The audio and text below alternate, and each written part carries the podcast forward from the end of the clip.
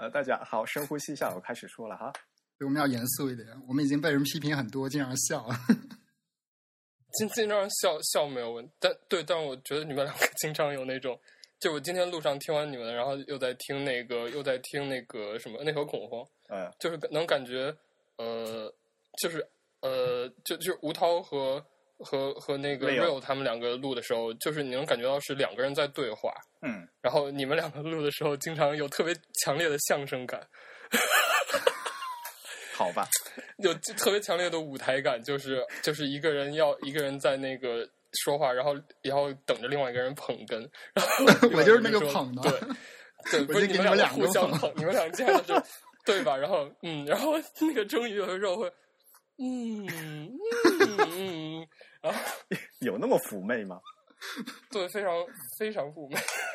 我说我们已经开始见于静的时候，已经已经说，他已经说我们两个像说相声。啊，对的啊，没有，他一开始说我们像那个无印良品什么？这什为什么像无印良品？啊，知道就是那唱唱歌的那个，唱歌的那个无印良品，就是当年那个品冠和王高呃黄冠良还在一起的那个，哦哦，不是我们两个没长得这么嫩吧？没有没有，就是因为看两个男生嘛，然后戴着眼镜嘛，然后所以他就那样，哎好吧，哎，好吧，不扯了，现在开始录了，我们已经已经废话了两个两分多钟了，嗯，好我都想你的多越多废话，我待会儿要剪的越多，你知道吧？大家好，您现在收听的是全球首家用华语制作的字体排音主题播客节目《自弹自唱》。我们的口号是用听觉方式扯视觉艺术，欢迎大家的收听。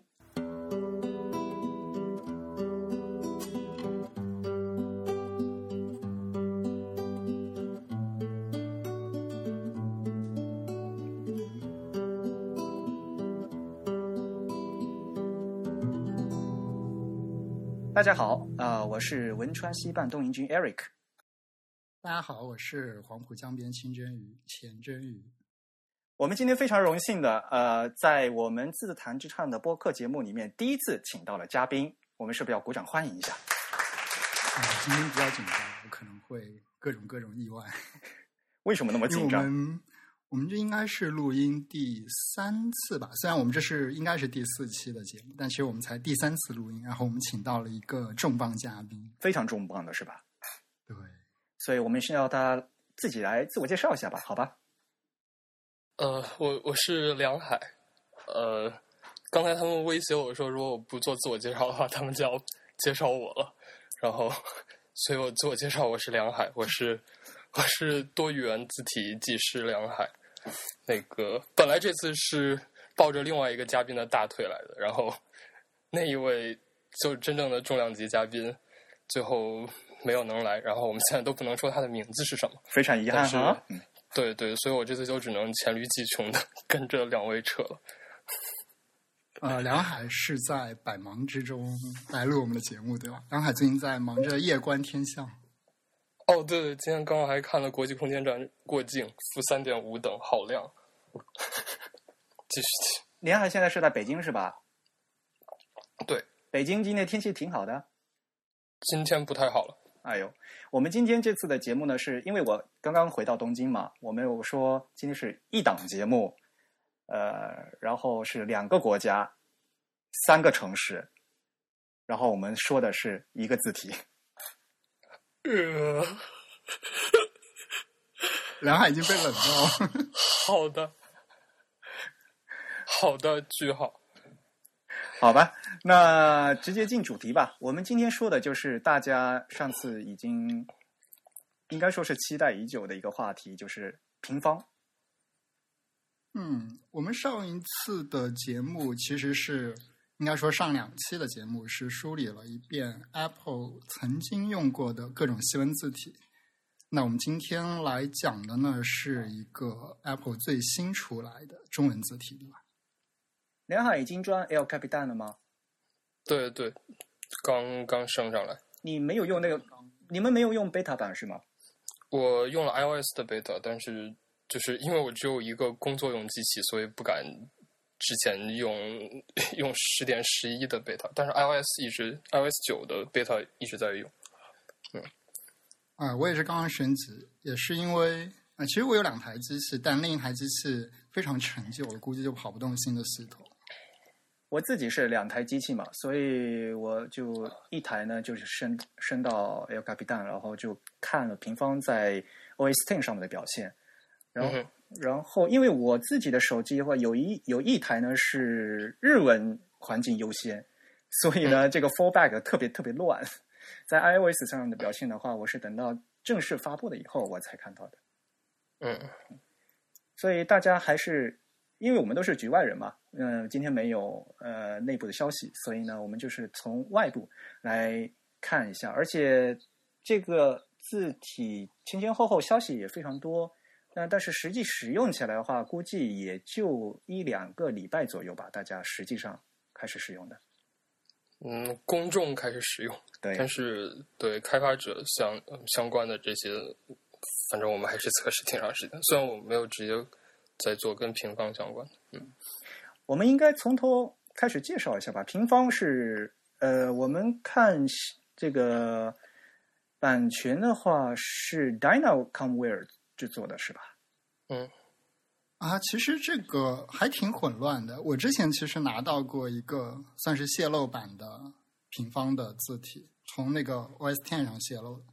然后它当时的版本号好像还是十点几几几。嗯，那时候看到它的版权好像写的是 Apple 的。直到现在为止，它的 copy 呃，对，以前段时间就是说版权它写的是 copyright 是 Apple，然后呢只说只供 Apple 内部使用，它原原来那个版本是那么写的。嗯哼，可是现在它就是 copyright 就已经写成是 Dynacomware 是吧？这个事情没有没有那么关键啊，其实就是 就是甲方和乙方商量该怎么写这个的问题。然后，因为这嗯毕竟是一个，这应该说是一个纯粹的苹果委委托的一个设计案，所以，然后苹果这个应该说苹果至少是把发行和分发的这种权利就是包下来了，所以呃不知道具体的，就是著作权什么到底啊，你这些法务的说不清楚。但是，就算苹果属全是苹果的话，这只要跟跟华康那边谈好，这没有什么问题。因为一般就苹果会，苹果从现成的从厂商那儿授权现成的字体的时候，会保留原来的这些东西。但是这种是一个相当于外包的一个项目。嗯对的，呃，我们应该说一下这家公司的中呃正式的中文名字，应该叫微风数位是吧？啊、对，但是现在大家都还是习惯说华康。都说华康，对我也很不习惯说这个新新的名字叫微风数位。对，而且因为他们微风，我这这很多年没有关注，不太清楚这前后的转变到底怎么回事。据说现在已经是有有那种。现在有那种“微风”两个字在字体名称里面的产品了吗？他们？好像没有，哦，嗯，应该是没有，应该是没有。就因为他们一直在，如果是英文的话，他们一直用 Dyna 这个 Dyna Font 这个这个品牌的名字。或者是对，或者他们会属一个叫 Dyna Lab 的这样一个工作室类似的名字吧。Dyna Lab 比较早吧，现在嗯就是后来都呃改叫 Dyna Font，我记得好像。他们嗯所以现在他们的字体产品的话，就是呃呃字体名的前缀是 DF，就是 Dyna Font 的那个首字母。嗯，是。嗯，反正都很乱，感觉两岸三地这边的厂商对于怎么在西文环境下显示自己自己名字这个事情都非常的混乱。感觉港台还算好一点儿，但是依依旧很乱。嗯，比较乱哈。嗯，华康这嗯这家，它其实呃总部是在台湾是吧？在台北，我记得好像。对，然后同时在上海有一家分公司，是不是在香港也有一家？应该是的，但是他们就是在在台北起家嘛，而且当年他们和就是台湾的教育主管部门还是关系比较好的，因为当年在台湾教育主管部门他们在做那个呃国 那个叫什么，我老是念国字标准字体，国字标准字体的时候，就 M O E，所以他们做标楷第一第一款标楷就是委托华康做的吧，我记得。啊，所以那个台湾国标的示例示范字体是华康的喽。对，所以他们其实做呃，这是一家做字体也是做的非常呃长的一个老牌的一个公司，而且他们在日本市场也做的非常好。哦，这个还不太了解，听你说，对，讲讲讲讲。在日本有一个以日本全国零售店销售额为统计的一个叫 BCN 奖，这个奖的字体软件部门嗯里面呢，Dynafont 是连续十五年都是第一位的，就是零售行业。哎，他们是放在哪里分销的？是那个大日本网评还是森泽？不是，他们有自己的日本呃日本公司。哦，所以他们会有独立的分销渠道，是这样吗？对，他们在日本就叫 Dynacomware Corporation。嗯嗯，就是写片假名 Dynacomware 株式会社，就是他们有个日日本的法呃法人在这里。嗯，他们早期应该也引进了不少日本的设计和技术方面的一些东西吧？对，从照牌时代开始就一直都有沟通嘛。对，因为之前好像看那个香港的柯赤坚先生的一些采访，说有提到过，因为他当时好像还在华康做了一段时间的设计师，应该是总监之类的位置吧。对的，嗯，而且苹果跟华康之间的关系也以以前也有合作过嘛，所以在繁体中文字体方面一直都有合作过，对吧？对，哎，有没有大家能不能说出一点比较著名的华康的字体？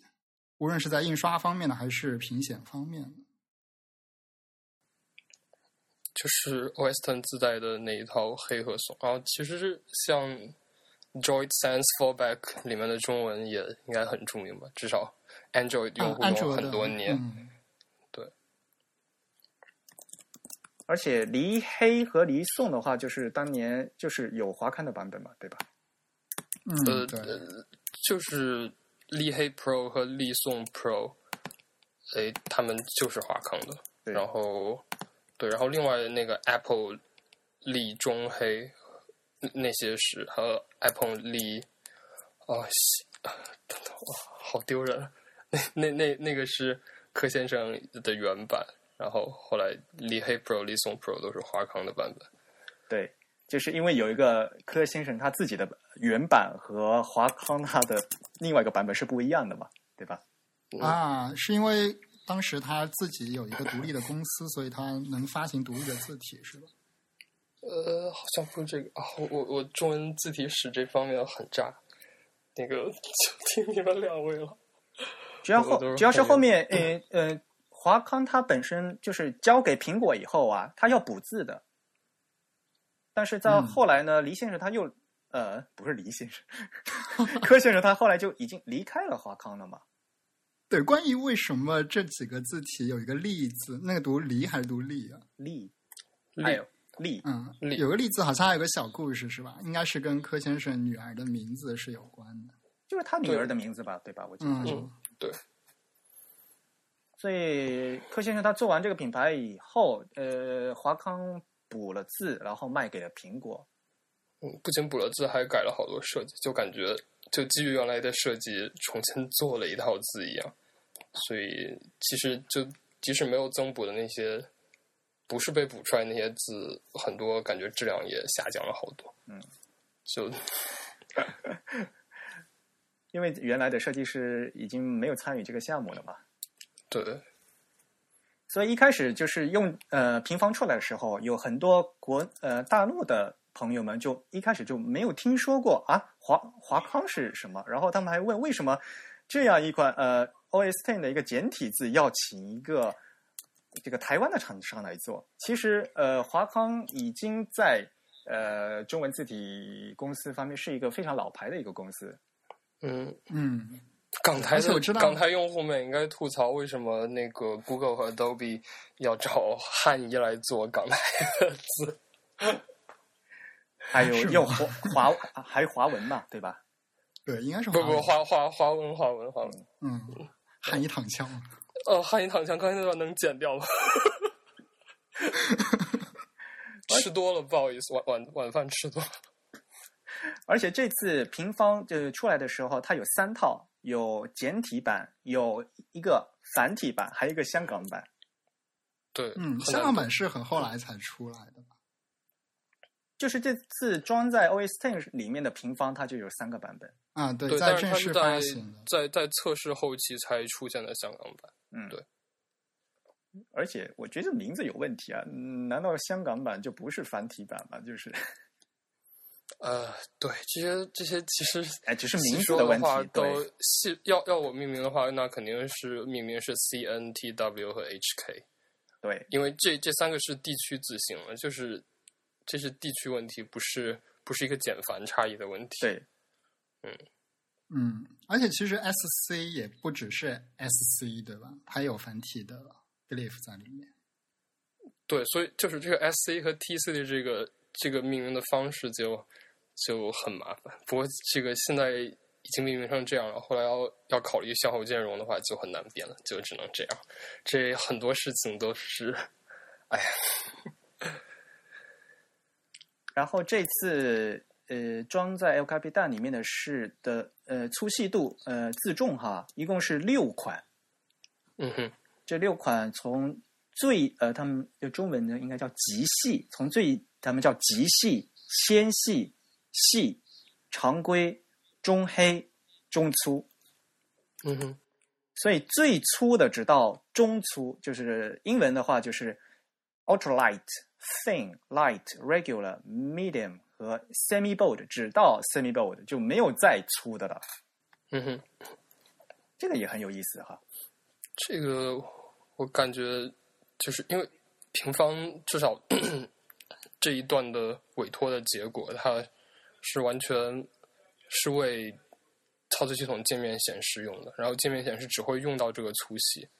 但是他们可能觉得这个粗细对这整个字体家族的设计来说不足以称之为 bold，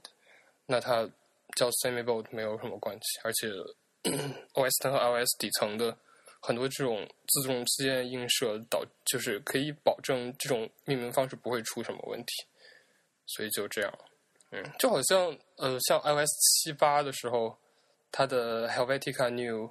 用的粗体的那个字重也只是应该是 medium 吧，它也并不是 bold，就苹果老干这样的事情。嗯，我念 new，因为我用英语的训读，居然用“训读”这个词，好 对，汉。这是一个很很典型的训读。对的。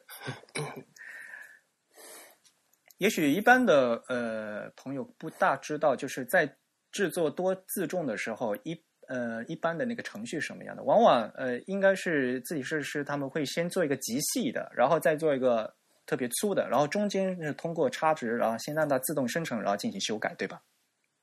对，现在嗯基本基本都这样了。所谓的所谓的 multi master master 的这样一个技术是吧对的。嗯，multiple？multiple master。master。我们一般这是说 multiple master，当然指的是 Adobe 当年那个技术了，但是现在就属于这个技术当年在在用户这端没有推广成功，现在就开发者这边在用了，只是就是本质上差不多。嗯，那这个技术其实还是源于 Adobe 当时的最初的那些技术来发展的，是吗？这这这个 Adobe 当年的觉得他们主要是他们的 MM 主要是在在终端用的这个字体封装里面把这个信息封装进去，然后然后让引擎也能处理这个东西。但是这个技术本身还是很简单的，就是数学上的差值。当然有各种各样的优化方式，有不同的算法，但是这个技术本身没有什么特别的。嗯如果熟悉那个 Illustrator 的那个混合功能的话，可能大家会比较熟悉一点，我相信。嗯哼，它会，它可以指定那步数哈，对吧？然后呢，中间差差多少个值？嗯，类似这样一个原理，对，类似这样一个原理。所以实际上现在很呃大大多数的这种字体家族的制作方式，一般都是设计师直接只做最细的一款和最粗的一款，然后中间呢，嗯、加差值，让先让系统自动生成，然后进行人工干预的修改，对吧？对，而且其实很多设计师都很少会对中间的再去做干预了。对，就是嗯，没有没有大家想的那么那么理想，我觉得，特别是在细文领域，因为它字形简单一点，中间需要干预的并没有那么多。嗯，而且有些时候是，有些时候有些那些差差字差值的一些不太好的结果，是可以通过制作两个 master 它的轮廓布点的方式能能干预的。就是反正你做设计的时候，两个 master 在眼前，中间差值结果都是实时预览的，所以有些时候中间如果有什么问题的话，在两个 master 里面就处理了。嗯嗯，不过中文因为经常会有那种笔画什么若即若离啊，这各种各样的问题，会有笔画粘结的问题嘛？就是有些是粘在经常还是会处理一下。嗯所以我觉得，就是从这一点看来讲，它最初的只是设为 semi bold，它这个目的还是比较明确的，就是说它不是以往嗯以往的那个印刷字体的目标来做的，因为印刷字体往往会做到 heavy 嘛，就是非常粗嘛，然后由设计师先把这个非常粗的做完，呃，然后再在中间做差值嘛。它现在既然先把这六款嗯这六款自重做出来，就说明他当时就是目标就是做到 semi bold 这样的粗度就够足够了，也就是刚才像梁海所说的，就是以屏幕显示为呃第一需求。嗯，不不一定说屏幕显示吧，应该说是以苹果的 UI 字体需求为需求。对，因为屏幕显示当然也可以用更粗的了，但是苹果 UI 上面它并没有用到更粗的，现在就嗯这样了。嗯对，其实我们不不太能确定说华康当时它最粗的 master 是做到多粗的，我们只能看到它卖给苹果的是这些粗细。我们只能看现在已经交付的是这些。说不定他下一次版本更新了，或者他又另外可以独独立的再出售另外一个包装，是吧？对啊，但是它论上其实可以的。对趁周末去烧一烧香，看看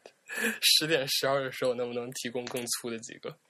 其实这一点也很有意思的。其实和 L Capitan 一起出来的日文的字体，那个 Hiragino 的，就是他们的黑体嘛，他们叫 Gothic 嘛，嗯的出了一个最细的一个 W 零的一个字重。嗯哼，但是我后来问了，就是他们这个零的字重是他们另外画的，从零到九嘛，就零相当于啊，那零 W 零和 W 九都是都是新做的 master 吗？啊，对，因为他原来做的话只就是从一开始做的嘛，嗯哼，嗯，所以就为了要要匹配，呃，根据苹果的要求，他另外就补做了一套零。嗯，不过这个嗯一般都相当于是就在原来的那个自重轴上面往往细的这边再叫嗯 extrapolate 还是叫什么？就是外插值是吧？这对这样这样做，然后再修正。嗯，嗯，所以他那个 master，上也可以用数学的方式计算出。所以他的 master 是从一开始做的，而不是从最细的那个 master。但这样这样这样外插值肯定效果肯定是不好的，不好然后对以自由他们的就是质量把控，肯定是还是花了非常多的精力去调整。对，就另外去补做的话就很辛苦，其实。对，对，其实我印象中之前是不是华文黑体做过类似的事情？呃，华文黑体那个华文黑体本身，华人系黑和华文黑体这两个，他们就不是 multiple master 的关系，所以你也没有办法去插值，也没有办法外插值，所以它那完全是属于做了一个相当于 Illustrator 里面 Illustrator 里面，哎，中音在哪？那个加的一个轮轮廓偏移的那种事情。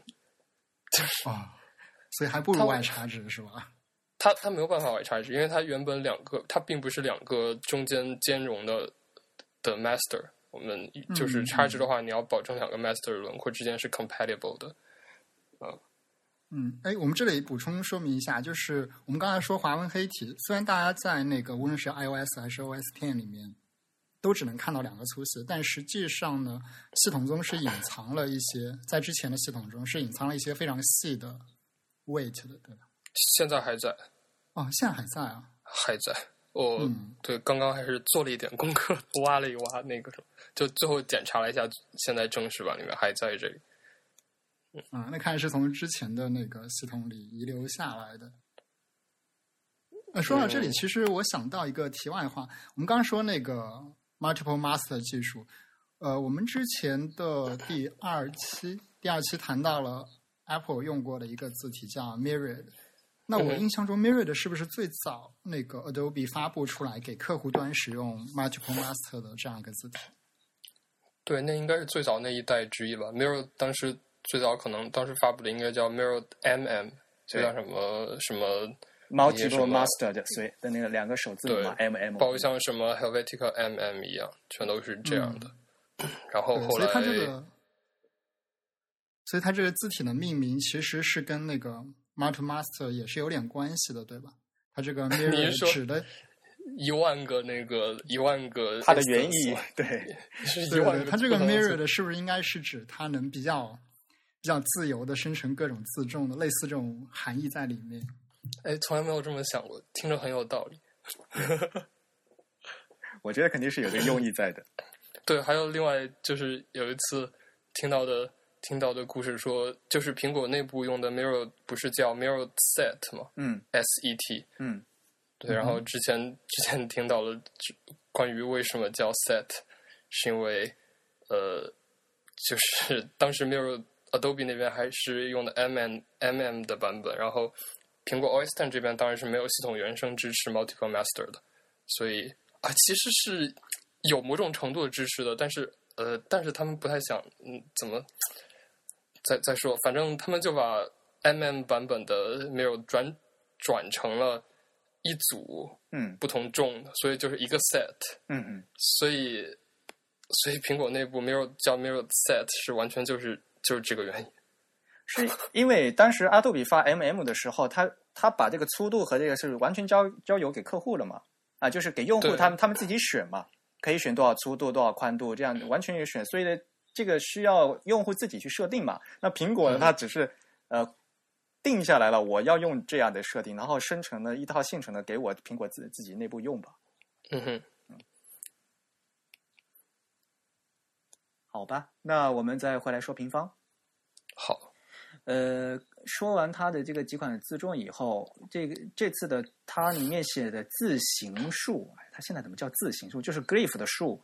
呃，已经达到了四万多，对吧？四万两千六百二十九。我没有认真看，它是不是已经做到那个 Unicode Extension 呃 CJK 的拓展 B 区是吗？呃，我看一下啊，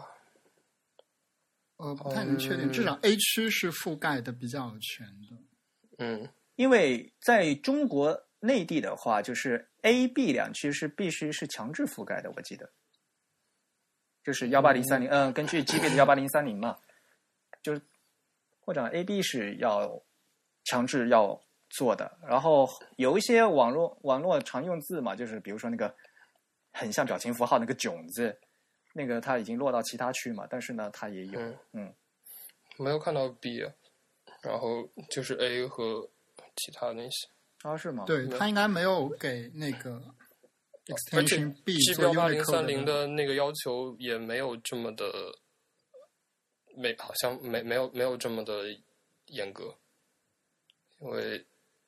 幺八零三零有一个呃具体的得得得提前做功课才敢说，嗯，但是它应该是没有那么高的要求，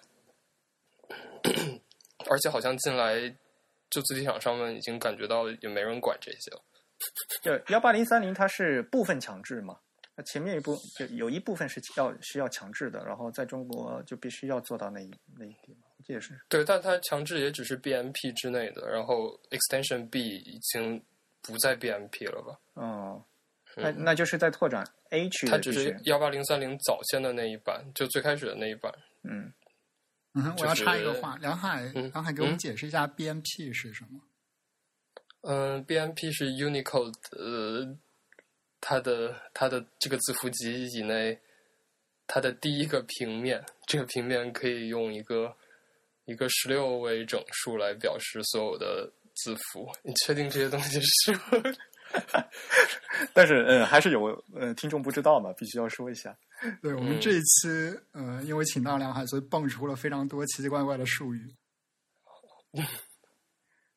呃，好基接接着讲本哎，基本多语种平面，基本多语种平面是吧是吗？是吗？是吧？我不知道，？Basic multi 嗯 multi 就 language 是 multilingual 吧？multilingual plane。呃，哦天哪，我的英文。没有 没有 Panel 还关是 Plane Plane？对，不过如果任何听众如果对对 Unicode 有任何一点点兴趣的话，一一定要把这些基本概念搞清。可以去看官方文档，很好看，很适合消遣。虽然是，哎，不过这点很重要，就是大家一定要去看第一手资料，一定要去看官方的第一手资料。比如说像 OS Ten 的话，你如果不懂得操作的话，直接看 OS 的帮助文件，这是最直接而且是最正确的做法。嗯嗯，像前段时间的 Xgo Code 这这些事都可以引申开来想。所有东西的话，如果能要的话，就是都看第一手、第一方的资料是绝对正确的。嗯找不到了，你再去做其他方法是可以啊。嗯好吧，那我们接着往后说。嗯，呃，所以它的字形还是比较，但是呃，华文系黑做的比他们多耶，我现在发现，华文系黑的 glyph 数比他们多。嗯，你单单就是单比这个 glyph 的数量没有什么意义吧？你得你得得具体去看它的覆盖，然后而且因为因为平方这边它是三个地区字形，嗯，华文黑体那边只做两个地区字形，这中间比起来就就不太好比。啊，对，就呃不仅是字形的，而且这覆盖的码位也因为是不是一一对应的，所以不好比哈。对。因为我们这边暂时以那个简体版的平方为例吧，可以看到它在 Unicode 已经，它在 Unicode block 里面已经被怎么说被映射到码位上的，在 Un Unified Unified 的那个 ideographs，就是我们说的统合汉字区，对吧？它覆盖了主主 block 二零九二九，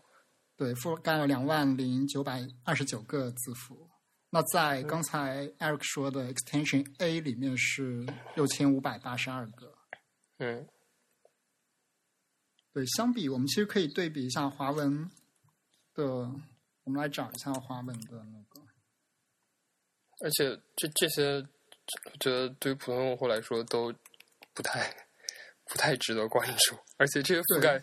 里面很多很多这些，就即使多了几千个又怎么样呢？其实很多，比如都是越南难字啊什么，他们自己都不用的一些字，然后我们只是费劲巴拉的做上了，然后对于我们来说也没有什么好处。所以他要选，他要选的嘛，就比如说我刚才说那个囧字嘛，虽虽虽然它是在很后面，在马位上是很后面，但是现在突然变成网络常用字嘛，所以还是要提出来先做出来的呀。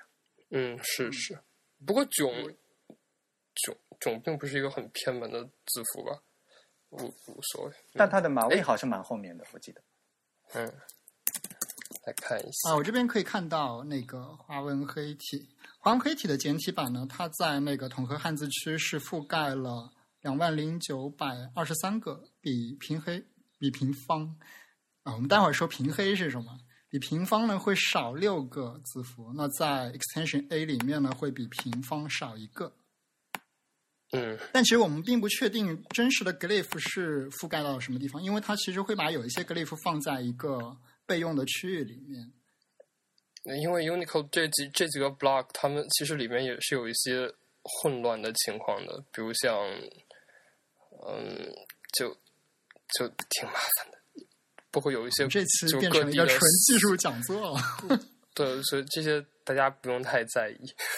嗯，总之我们知道那个平方基本上是覆盖了非常全的，而且跟之前的华文黑体的字符覆盖没有太本质上的差异。嗯哼，好的，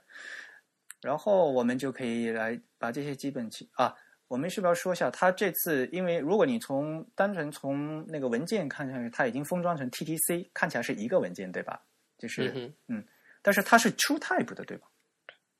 呃，不是，应该应该是 PostScript 吧？等会儿得它为什么叫 TTC 呢？哦，这个无所谓。等会儿，前两天那个小林健先生还在那个 Twitter 上面很开心的、很开心的发了一张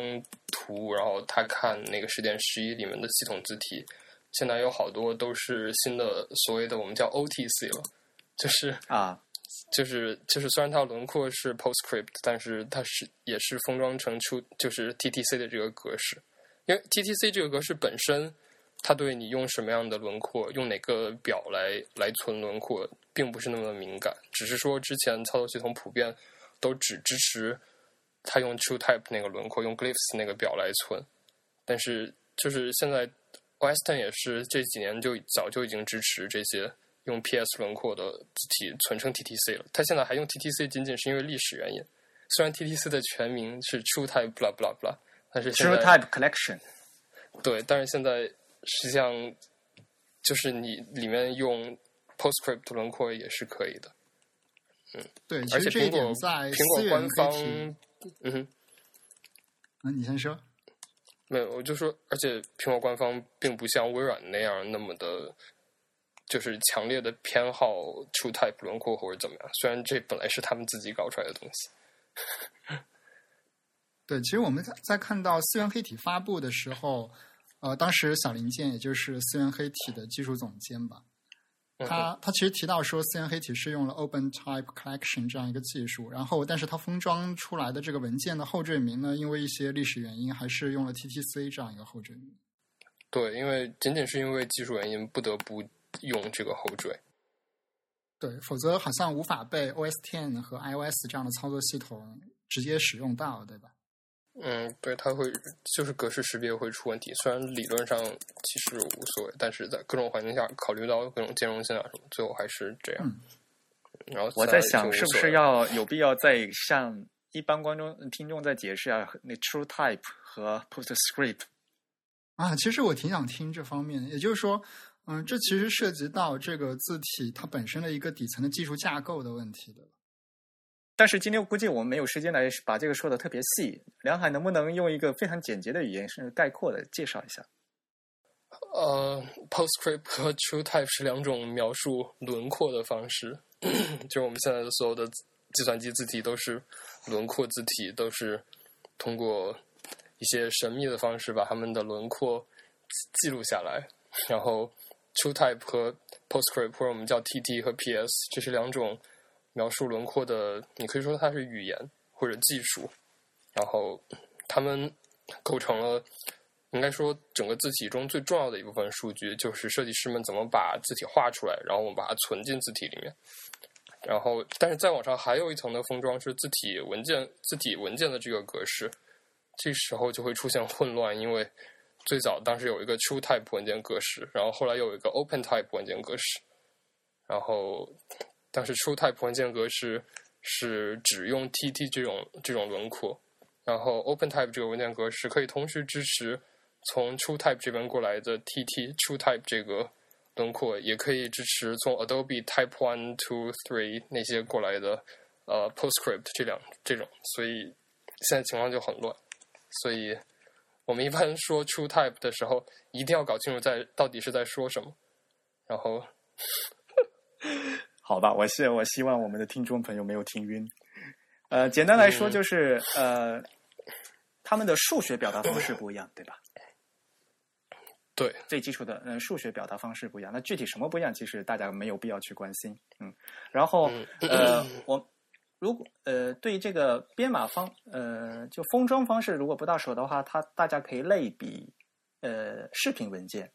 编码方式和封装文件的封装方式，就是最后那个数码文件那个后缀名是两回事。它用什么编码和它那和它的一定和那个文件的后缀名是可以是不一样的，对吧？对对，而且更有意思的是，OpenType 本质上应该是一个 TrueType 的，基本算是一个它的超级，对，所以它它的它的本质还是一样的，但是它又在 OpenType 里面，你可以多加很多的一些一些特别的东西，然后它本身又可以同时支持两种轮廓，所以就导致现在大家说字体文件格式有时候很乱，经常一般普通人也不会遇到什么问题，但是有些时候遇到字体渲染什么的时候，轮廓是什么样还是很影响。嗯，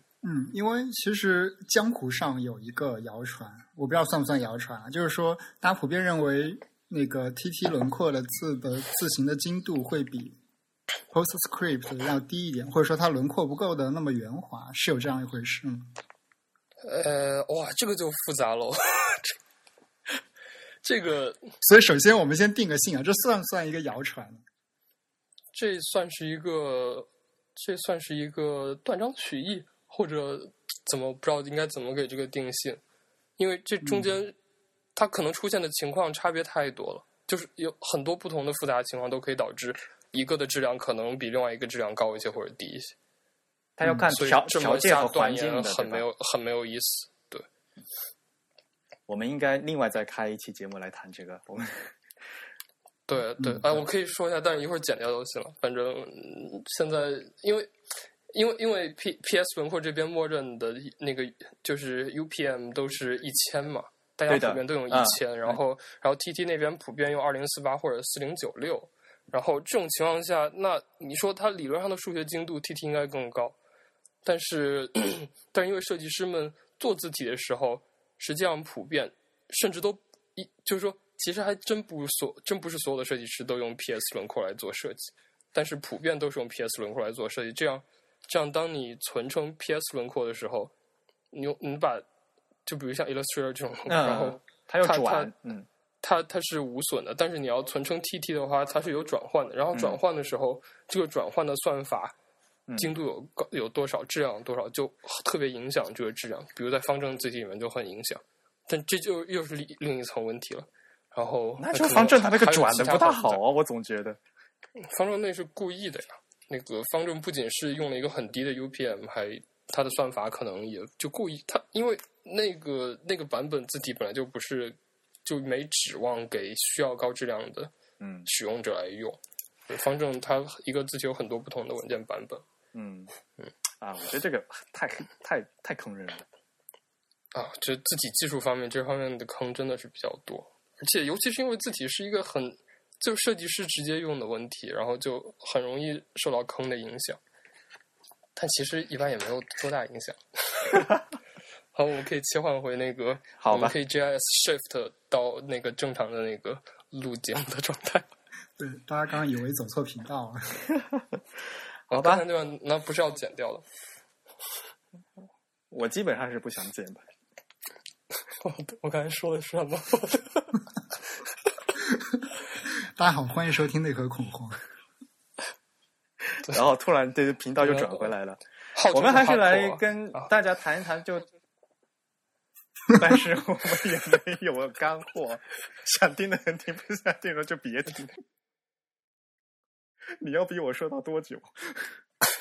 好，我们来说回这个正题。我们刚刚其实已经简单的来说分析了一下平方的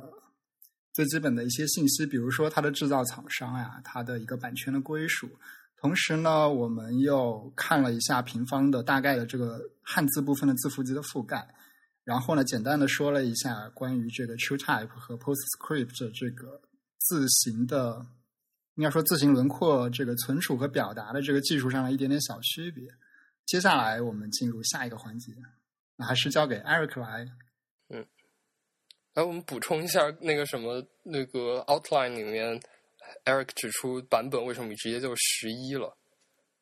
就是这次嗯平方的这个所谓的十一点零 D 幺幺这个版本，这个反正根据我们和字体组合作的经验来看，就是苹果所有从外面授权的字体文件，他们都是要经过一个就是后期处理的。它相当于字体重新封装一遍的，然后然后将这些版本号这些东西都是重写的，然后他们是按照内部的规则来写的，所以不管你字体厂商提供给苹果什么样的文件，这个这个版本号最后会被重写，写成苹果内部的规则。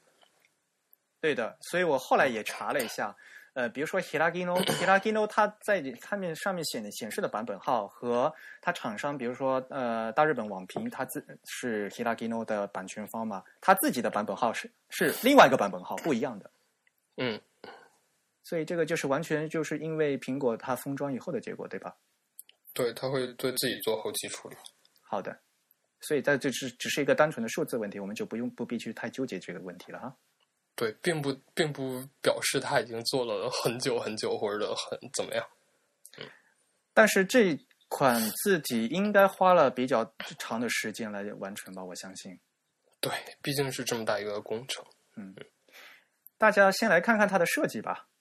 第一感觉是不是很像安卓？嗯，我非常不喜欢这个论调。呃，我们已经在网上看过很多这样的论调了，对吧？嗯，我们不如分析一下为什么大家觉得它像安卓吧。其实我们的有台 IT 公论有说过一点这个问题。那我们这边从更多的字体的这个角度来看一下，它为什么像安卓？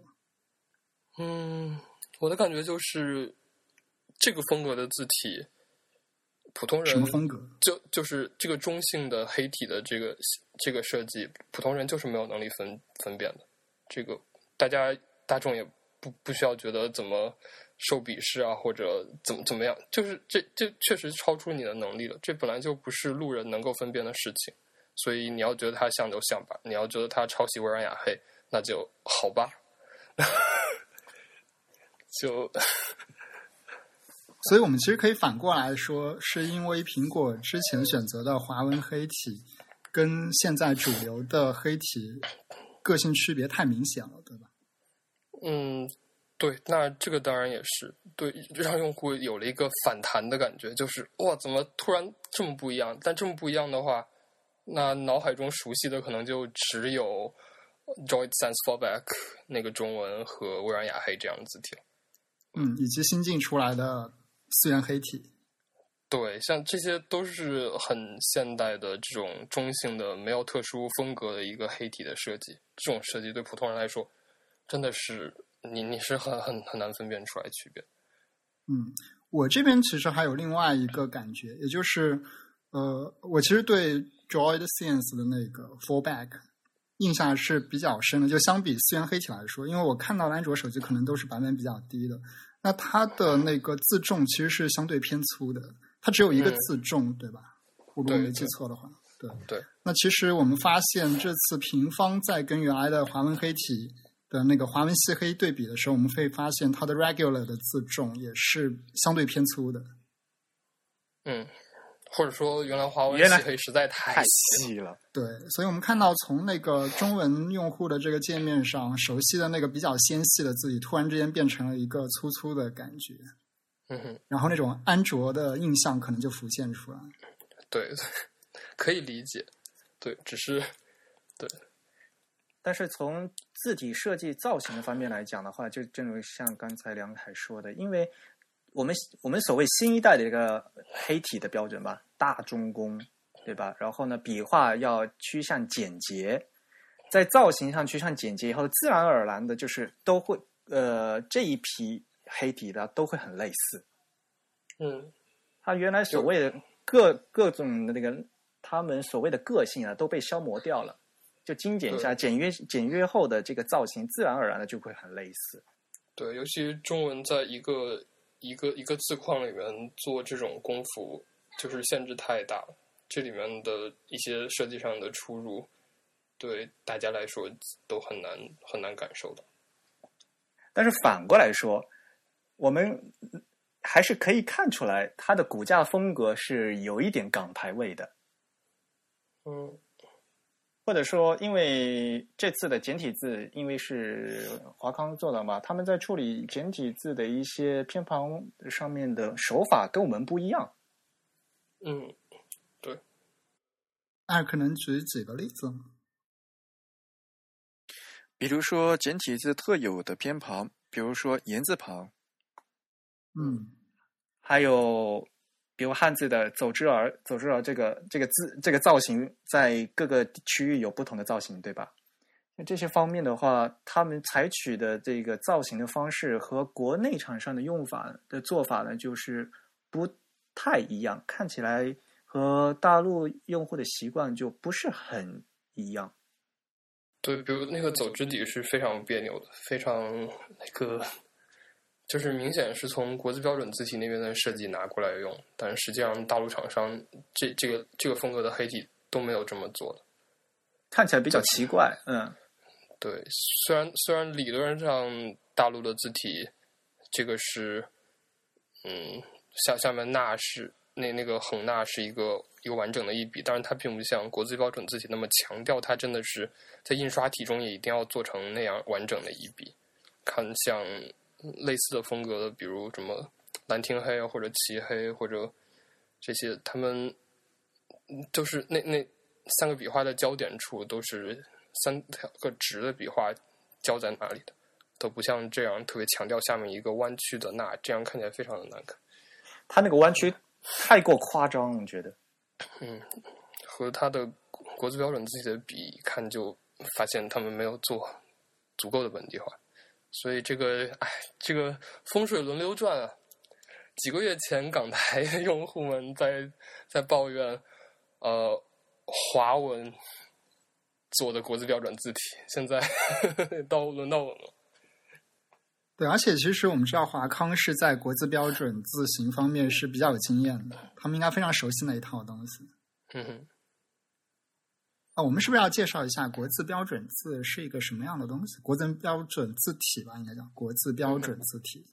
嗯哼，这里的字体，首先就这个字体两个字，我们在第一期说这个，我们说字体的时候，可能会指向非常多的概念。那在国字标准字体里面，这个字体其实指的是字形规范这个意思。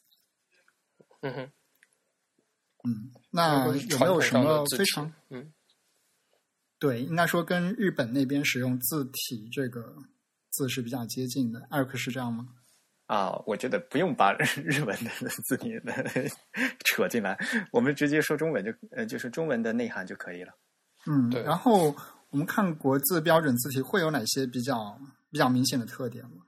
首先，定性的来讲，国字标准字体这是一个术语，呃，然后呢是台湾的教育主管部门颁布的一个关于在他们的呃汉字标准字形的一个写法，对吧？嗯哼，对，而且这个是用于台湾出版的，比如说呃中小学课本啊，还有公文，他们就我们常说的呃，在台湾用的是繁体中文，那在台湾用的繁体中文的字形必须要这样，就是有这样一个标准的一，但是这个标准是一个推荐的，我记得应该是，嗯哼，而且为了配合电脑化的需要呢，呃，台湾的教育主管部门呢，就同时就颁布了呃宋体，他们有时候也叫明体嘛，还有嗯。楷书，但因此他们符合这个标准的，他们有专门制作了一个字体，就呃叫标楷，就是符合就是字体的标准母稿，然后提供给很这些字体厂商去参考，然后制制作符合这个标准的字形。啊、嗯。就就是字呃字库，嗯嗯，你们喜欢现在喜欢用字库是吧？好吧，因为比较乱嘛，这个这个称称谓。是是，嗯。那具体来说，在这个字形的骨架上面，我们可以看到，比如说像绞丝旁，也就是绞丝旁的绞丝旁，也就是繁体字的那个绞丝旁，可能他们会倾向于下面这一个部分写成三个点，而不是一竖一撇一点这样子。嗯哼，对，然后比如说像草字头，它会要求说中间要断开，写成四笔。嗯对，然后像那个木字底，木头的木的木字底，它会要求下面写成一撇一点，同时呢，这个一撇一点是不能跟那个树交粘连在一起、粘连在一起的。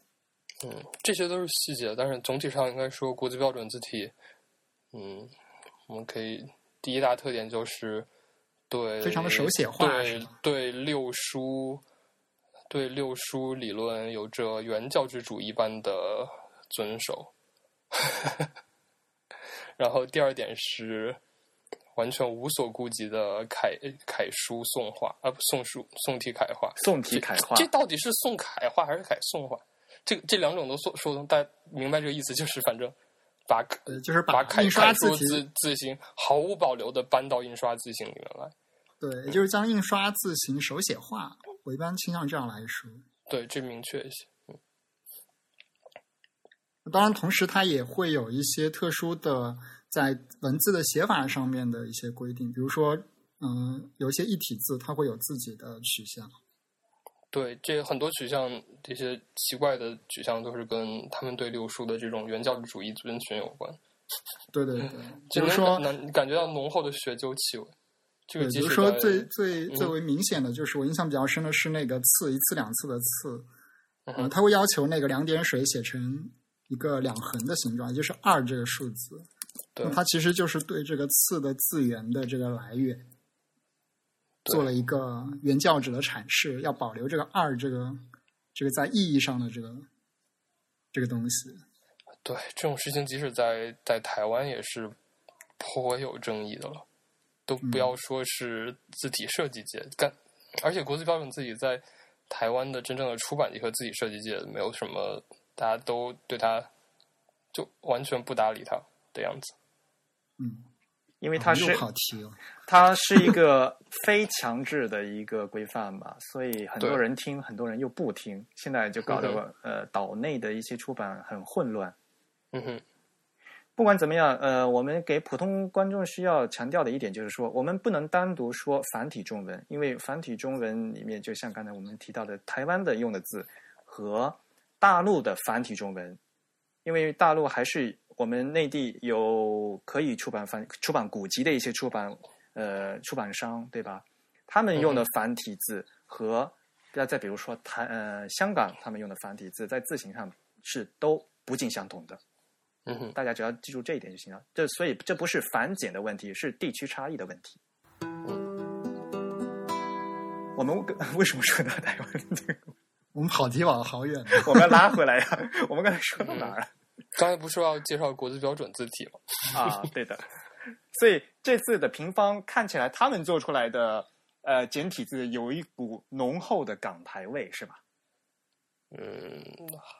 还还好吧，我不知道，但有肯定是有一些。嗯，所以 Eric 会把这个港台味归结到，其实他们是延续了一些国字标准字体的这个字形上面的一些风格，所以看起来会比较像是一个港台方面的字体。因为我们知道，其实香港的繁体字标准跟跟台湾其实是比较接近的，虽然有一些非常细节的差异，但大体上还是比较接近的。还是很细呃很细节的那个，就是内地这边新字形的特殊的一些笔画的处理。对，嗯嗯，比如说像呃男男生女生女女字女字的第一笔叫撇点是吧？嗯哼，撇点的这个这个拐弯儿这个折的的处理方面，就是和我们内地一些字体厂商做的大陆这边做法的处理方就很不一样，看起来笔画有些奇怪。嗯嗯而且嗯主要是嗯就特别是像什么简化的言字旁啊这些，就是完全在繁体中文里面都不会出现的一些结构，他们对这些的把握会跟我们不太一样。而且而尤其是很多字，它比如差别只差一个偏旁的时候，做做简体版，它就换到那个偏旁的时候，这种时候就很容易出现它的间架结构就不理想了。有一些对对对本来比如本整个字都应该重画，或者是应该应该很明显的调整左右比例的时候，这种时候很容易出问题。那我们就是可以看到，比如说像女字，它的那一撇的出头呢，本来在这个繁体繁体版，我们暂时把它叫做繁体版嘛，在这个繁体版的平方里面呢，看起来这个左右的重心还是比较稳的。那它到简体版里面，直接把那一个出头的撇的出头给抹掉之后，就会发现整个字形呢就有点往左边倒下去了。这个大家应该可以通过想象一下这个字形结构的画面，比较容易想出来。就是本来在在右有一个笔画可以压住这个重心的，但现在它没有了。你们再试按照这个图里面试一下，像“姐妹”这样的字，啊，这个女字旁确实是好像没有做成。我刚刚也在 iOS 里面看，因为 iOS 肯定不会受到任何系统，就是它的系统是一个一个封在里面的，不会受到任何的影响。哦，我在 iOS 里面看平方也是，所有的即使是 TC 版，所有的女字旁也依旧不是按照就是那种标准的国字标准自己去做的。啊，所以国字标准字形甚至连女字旁都是有那个要求的。对对，啊，从这一点上来说，我们是不是可以说华康还是蛮迁就大陆这边的字形习惯，还是说它本身的一种审美趣味？它没这这他就根本就没按我觉得他就没按标准做，其实就是这是我觉得这是一个正正常的字体设计师都是这么，就是传统的中文字体的习惯都是这样的。因为出头的这个事情纯粹是国字标准字体自己就是强制的一个事情，但是任任何从字体设计师的角度来讲，他们都不会去把那个那一头做出来，包括很多嗯，嗯，我不知道这是华康他们主动主动反抗国际标准字体，还是怎么样？就是 如果真的是主动这么做的话，那那真的是值得欢呼。然后如果只是只是疏漏的话，那就有点奇怪。但是这个事情的话呢，也也不能这么说，因为呃，平方它在做简体的时候，呃，它在我们这个简体版，比如说出口的出的左下角，它依然是出头的，它没有按照中国大陆的新字形给它做成一笔。嗯，这是我很喜欢的一个 bug。对我个人也是蛮喜欢的，但是这样的话就变成它不符合呃中国内地的新字形的写法。嗯哼，大家如果仔细看一下“出口”的“出”的左下角的那个“折”的那笔，这个这个笔画是竖折。呃，因为山应该是最典型、最最 minimum 的一个那什么。啊山对，就山峰的山哈。对，它这样可以形成一个左右两个角是对称的，完全站得对比较稳。对，嗯，但是啊在以后应该单开一期节目吐槽各地字字形标准我们到时候还可以再请你回来继续吐槽。啊。所以我觉得现在平方呢，就是因为设计师他有自己的判断嘛，他现在变成有一些他在简体版呢也没有完全按照呃中国内地 GB 的那个新字形的标准，但是他在繁体方面也没有完全按照台湾单那边的 新字形的标准，所以比较奇怪。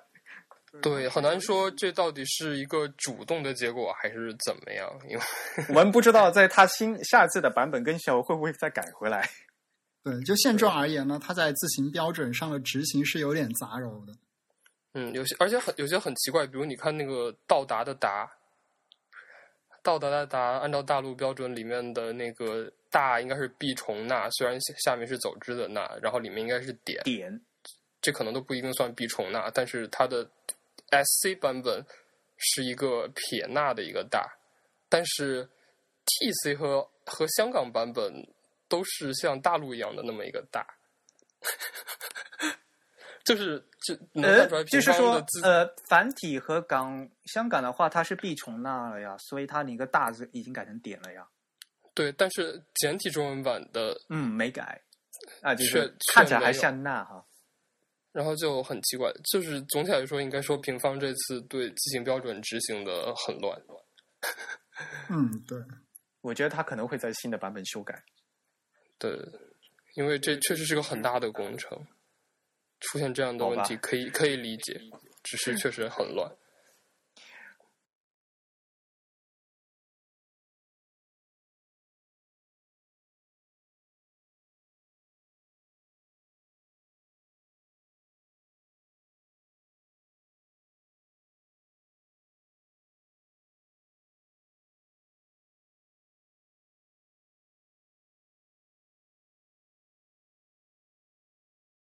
另外一点就是，对于一般普通的用户来说，原来用华文黑体，现在突然变成了平方。首先，他们觉得字变大了，然后呢，变密了，嗯就觉得非常的难受。啊，那我们来说一下这个为什么会觉得字变大了？其这是，为什么呢？其实使用的字号是一样的，对吧？对，那这其实是一个技术上的原因，也就是我们通常说的这个叫字面率的问题。啊、在一个固定的这个字号下，其实汉字是有一个我们可以认为有一个虚拟的方框。那么这个方框呢，每一个字都有一个方框，方框和方框之间是密排的。对于一个排版排版引擎来说，大致上是这样子。那一个字面呢，也就是我们在第一期说了，就是这个字形它本身可以沾墨的这个部分呢，它其实在这个框内呢是有一个相对的比例关系的。如果这个字的面呢撑的这个框比较满的时候，我们就会发现，在同样的字号下，可能单个字就看起来相对会大一点。那如果这个字面相对小的时候呢，我们就会发现它显示的会相对小一点。那同时呢，还有一个原因，就是因为我们之前说了中宫的这个问题。一个汉字它中宫比较大的时候，它内部的这个空白比较明显的时候呢，也会让人感觉整个字形比较的膨胀一点。所以呢，我们会发现说，平方看起来相对会大一点。艾瑞克觉得是不是这样？这里提到了两个很重要的概念，一个是字面，一个是中宫，对吧？嗯对于字面来说，如呃，大家可以想象成，在大家各自小时候写作文的用的稿纸，稿纸的框是固定的，都是挨着的。可是有的人会把那个框写的满满的，把字儿写的很大；但是有些人会把字儿写的很小，但是框还是那么大的框，还必须那按那个那个密度去排这个字，所以自然而然的字写的小的人看起来那些字就会比较稀。大嗯大家可以以这样的这个想象来去理解这个字面率的问题。嗯那个框其实就是我们在呃字库所指定的呃字号，框是一样大的。然后另外中宫中宫这个问题比较复杂哈，中宫原来是一个书法上的概念，对吧？对。在书法有一个九宫的概念是吧？其实九宫格就是呃，大家比如说输入法用九宫格嘛，就是把一个方呃一个写字的方框给它分成九个九个格子，那么正中间那个格子就叫中宫，就是它最最基本的一个概念是中宫。但是呢，书法上的中宫呢还更抽象一点，就是所谓的这个一个汉字它内部的一个呃间架结构的一个问题，其实它是嗯，我们经常其实中宫它应该是应该是他说严格来说，它是我国这个传统书法中的一个一个概念吧，在书法理论当中应该是有的。传统书法里面，比如说写字的时候，大家可能用的是田字格，有人用米字格，我不知道为你们大家有没有用过，就是有那个对角线的，在，田字格上我还用再加过回宫格。回宫格，呃，就是里面还有一个框，对吧？像对汉字的回字一样的。但这、嗯无论这些格，呃，不管有各种各样的格子嘛，它就是为了变呃加辅助线，其实是你在写字的时候能够更好的掌握这个字的结构。嗯而且我必须强调一点是，在传统的书法，中国的汉字书法里面是喜欢中宫紧缩的，就说这个、嗯这样会让字看起来比较有精神，对比较内敛。比较内敛，然后呢比较呃比较一个有一个紧张的一个张力在里面。而中宫太大的话，就像我们刚才说的，就是所谓的这新一代的黑体都有，它因为宫中宫放大了嘛，所以感觉这个笔画比较呃拖沓，松散，比较整个字的结构比较松散。对，对，这里其实我想到那个香港的字体设计师许汉文，他有一个比较有意思的评价，嗯。他会说，呃，中国人传统写字呢，就是比较成熟、比较老练的书法家，他写的字都会中宫相对紧缩一点，那看起来会比较有精气神。对，那么他说，现代的整个黑体的设计的这个风格潮流呢，会让这个中宫稍微松散一点，那看起来呢会相对的比较幼稚一点。我觉得这个形容其实还是比较形象的，对吧？就它比较像一个刚刚学字的小孩子，他写出来的这个字，骨架相对会有一点点松散，然后有一点点呃扁扁塌塌的这种感觉。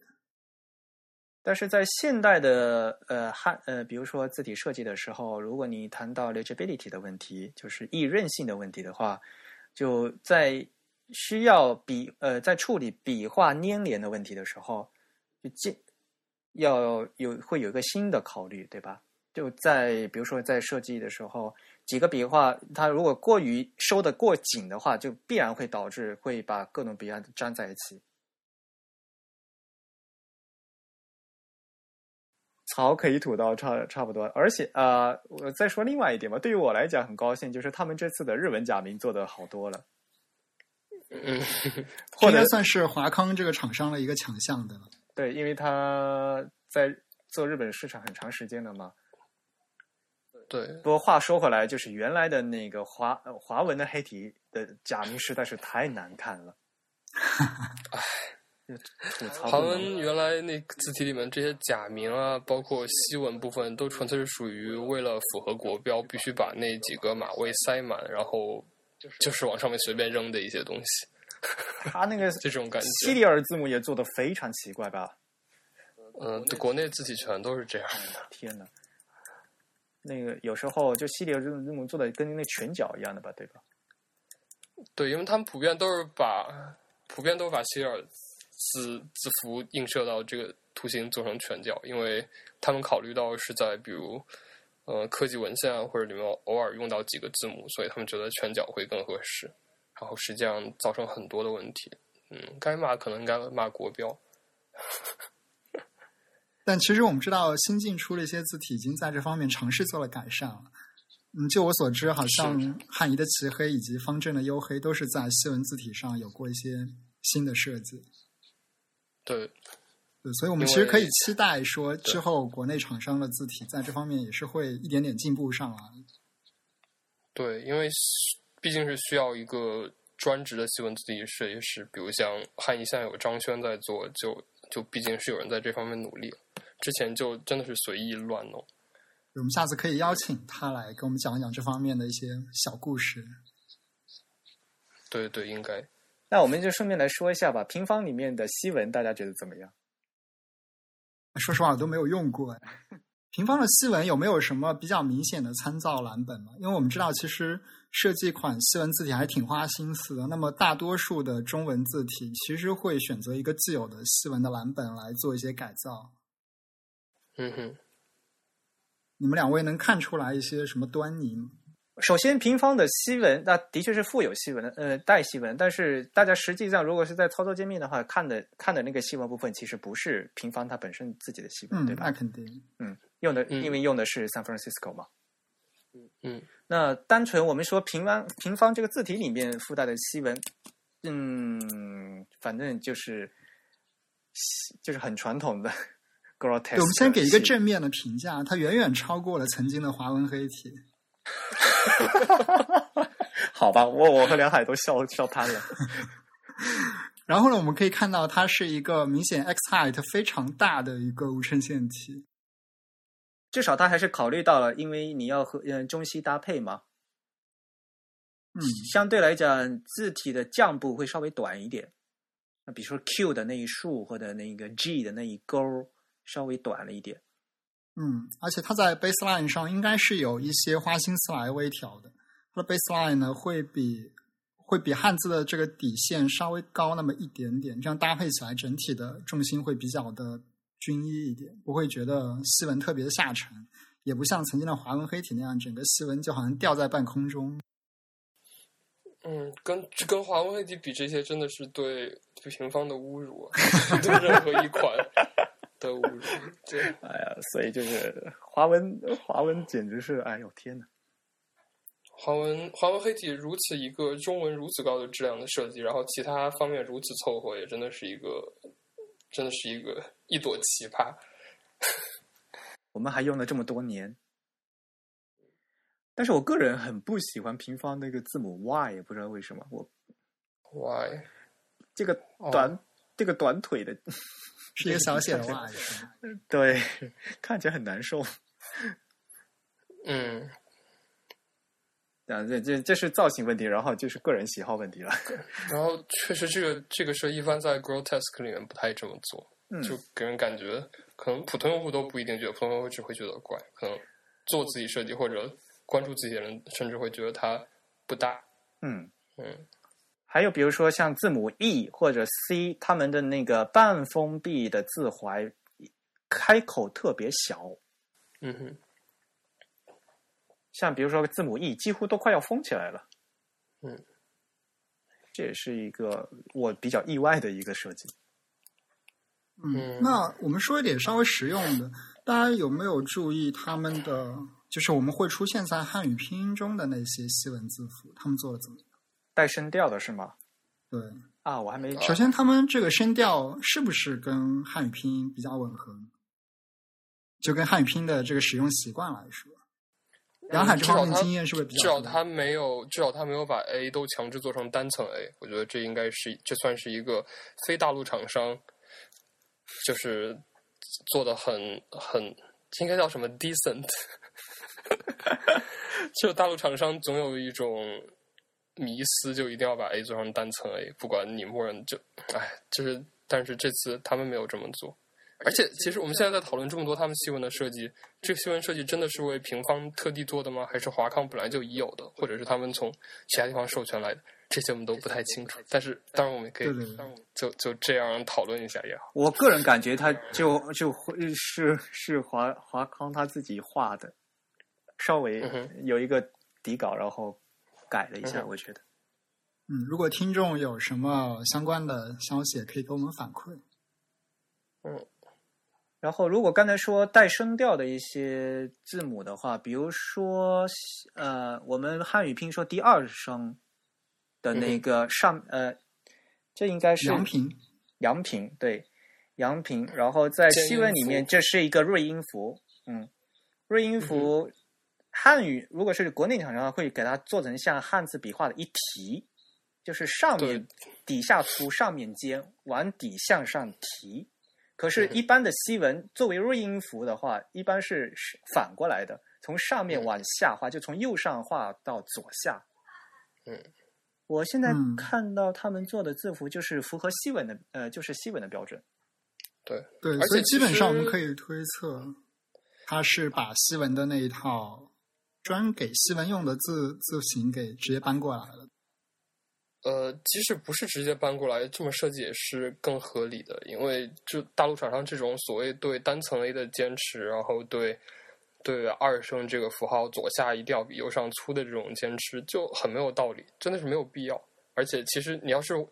再往前翻，当时汉语拼音规范刚刚颁布的时候，那时候的出版物，那个时候都没有这些，都没有这些，就是刻板的做法。现在大家这这么做，真的很没有必要。嗯所以当时就是说嘛，呃，汉语拼音本来就是用了拉丁字母，所以就复用普通的拉丁字母的字形就可以了。我记得当时是有这样一个基本的一个用法的。嗯，主要是因为后来汉语拼音沦为幼儿书写的一些东西，然后很多都在不断的迁就低龄的一些习惯。嗯。然后迁就手写，比如像那个键音符的设计，但实际上字体设计角度这些都没有必要。从用户使用的角度，也没有人会管它这些。嗯嗯，包括 G。对，好吧，所以这个西文，嗯，估计我也不知道它能 有多大的 用场，但是我觉得，呃，反正做的应该说是比较中庸吧。嗯哼，就是能能用，我们已经很很高兴了，真的是。确实是一个能用的这，希望应该说是，嗯嗯，但是我还是要必须要吐个槽，他们那个 FI 盒子做的实在是太难看了，莫名其妙，太勉强了。那你不，你干脆就别做盒子吧，你为什么做起来还是这样的？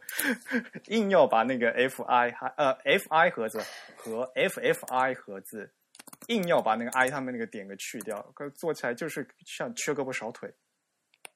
嗯，因为他们 t 和 f 本身就设计问题很大，然后就这些。哎，这这种东西可能也是，可能也也说明这真的是华康自己做的，因为新闻设计师不会干这种事情。对，我觉得是一个正常的新闻设计师不会做出这样的字符来。嗯。而且啊，我们每集都黑各种各种厂商，我们以后要做不下去了。没有，我们就是正面评价足够了，要平衡一下，要要要要展现出自己并没有拿钱的这个姿势。因为我觉得，就是像这样的这这一类的设计的话，就是会给普通用户带来困扰。会造成这个确实是，这是一个很嗯相对来讲影响比较呃比较大的一件事情。像比如说这个有些东西好看不好看，对吧？这是有主观意见的，对吧？这个没有关系。有，但是如果你做做出这样的字符来的话，就会影响它实际使用。嗯，这个的话就是非常影响质量。Fi 这个 glyph 应该在这几个中文字体中都对这个 glyph 没有硬性要求，一定要收这个 glyph 吧？没有，嗯，这又不是像在做西文，一定要按什么 Adobe Latin Three，然后一定要把这个收进来，所以必须做。然后他们就属于，应该是属于没有必须要做，然后还做了，然后才做成这样。嗯，不过真的是这么一个大的项目，哎，我我我过去两年都在和字体组我们合作，另外小的其他的印度的语言的那些字体，都真的是感觉力不从从心，所以。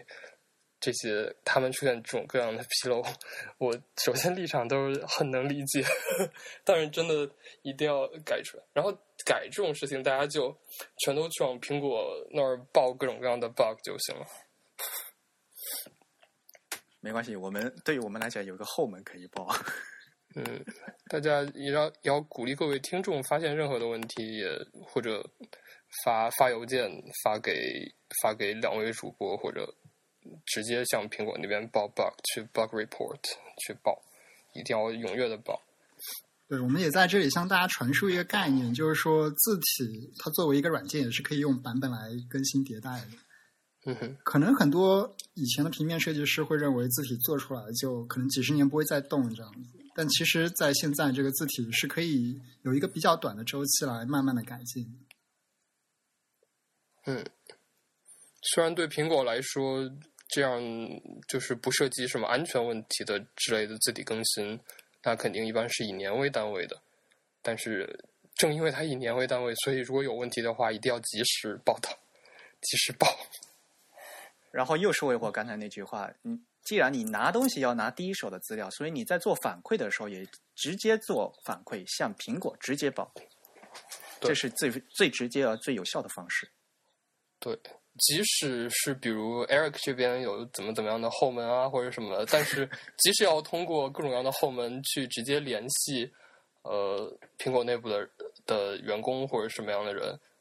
他们依然是希望你首先在苹果的这个 bug report 系统里面提交了这个这个报道，然后比如你把这个编码，然后这个报道它的那个编号，然后告诉他们，这样会真的是是方便他们很多，因为他们的工作也真非常繁重。你能只是举手之劳的事情，嗯，对，对于用户来说，提一个 bug 只是举手之劳的事情；对他们来说，要处理每天无数的这些问题，如果我们能把信息给给他们提供的清晰一些的话，对大家都有好处。他们必须编个号，而且要追踪下去，对吧？对。嗯，那刚刚我们说到了不少，都是跟什么港台啊，或者是各个地区。上面的自行差异有关的东西，对吧？那在这方面，我们应该其实说的差不多了。我们接下来说一说它在实际应用方面的一些特性怎么样？嗯哼。啊，比如说，嗯，它有一些什么特殊的 OpenType 特性吗？这个可能是最近大家在关注一个新字体的时候，首先会想到一点，感觉 OpenType 好像是一个从前就有，但一直没有被开发利用，特别是在这个中文市场里面没有被开发利用的一个特性。那这次平方有没有类似这样的东西？我看一眼，应该不会有什么特别的东西。比如，首先我们知道合字这个东西其实是需要 OpenType 特性来支持的，对吧？嗯，对，那个当然是，但都是西文的一些了。对，嗯，汉字方面应该没有。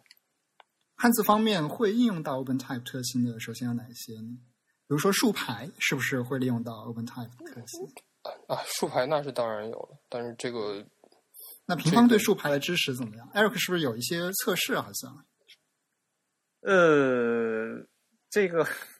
话说要要扯回来，扯回技术了。就这次他们用的那个 C Map 用的不是 Adobe 的吧？嗯哼，用的是自定的一个，所以导致有一些东西的话，就是它在 Adobe 软件的一些 动作和在 OS Ten 它本身软件的动作会不一样。嗯哼，像如果用 OS Ten 本身的一个文本编辑。现在这个文本编辑它已经支持竖排了吗？对，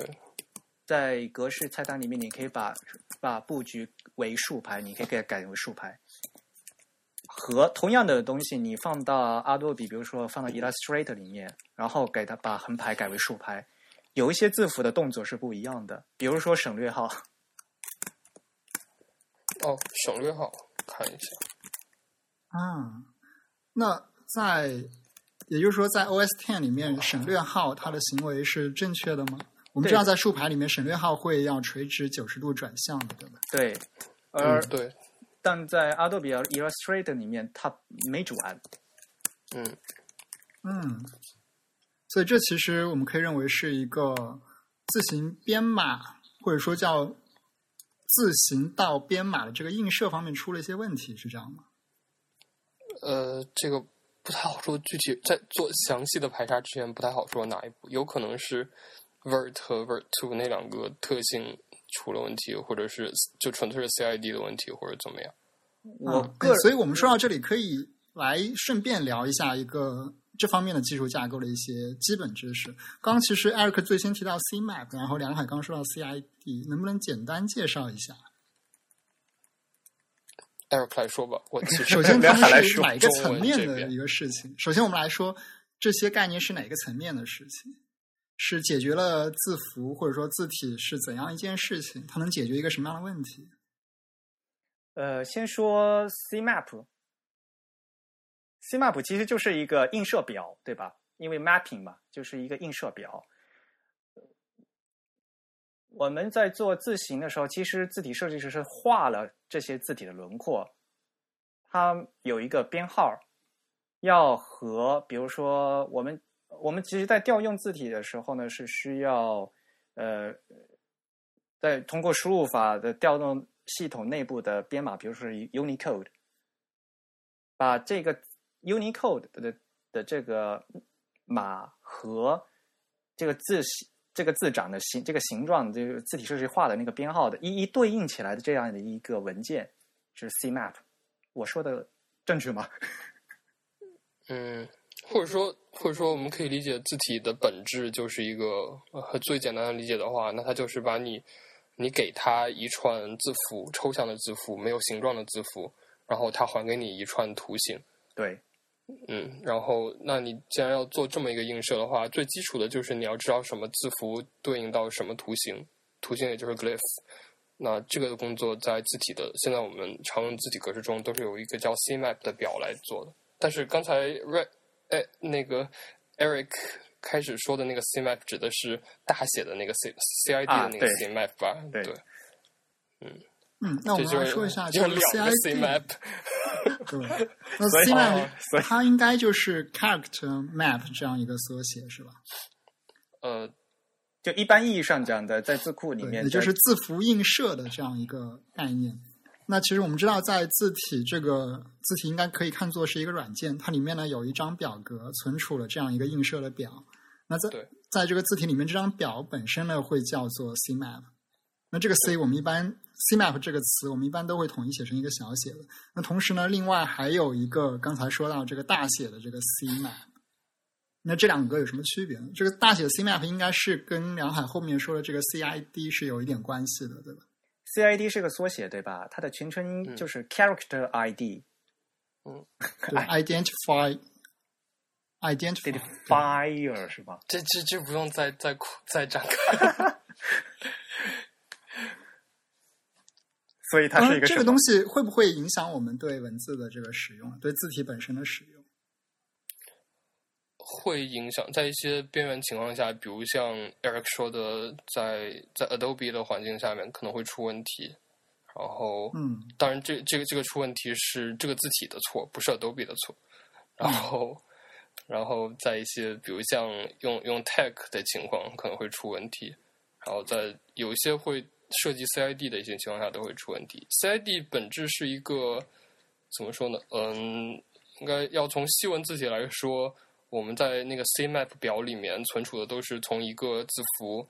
到一个字形的一个映射。这个字形我们总得给它一个名字，我们一般用的用的是一个名字，然后我们叫 name kit，用用用一个名字来做一个做一个标记。然后，但是 CID 主要是针对 CJK 这边，因为我们的每一个汉字是没有办法起那种西文能写下来的名字的。然后，所以 Adobe 的的推荐就是为每一个字编专门的一个编号，这个编号是在一个专门的另外的一份文件里面记录的。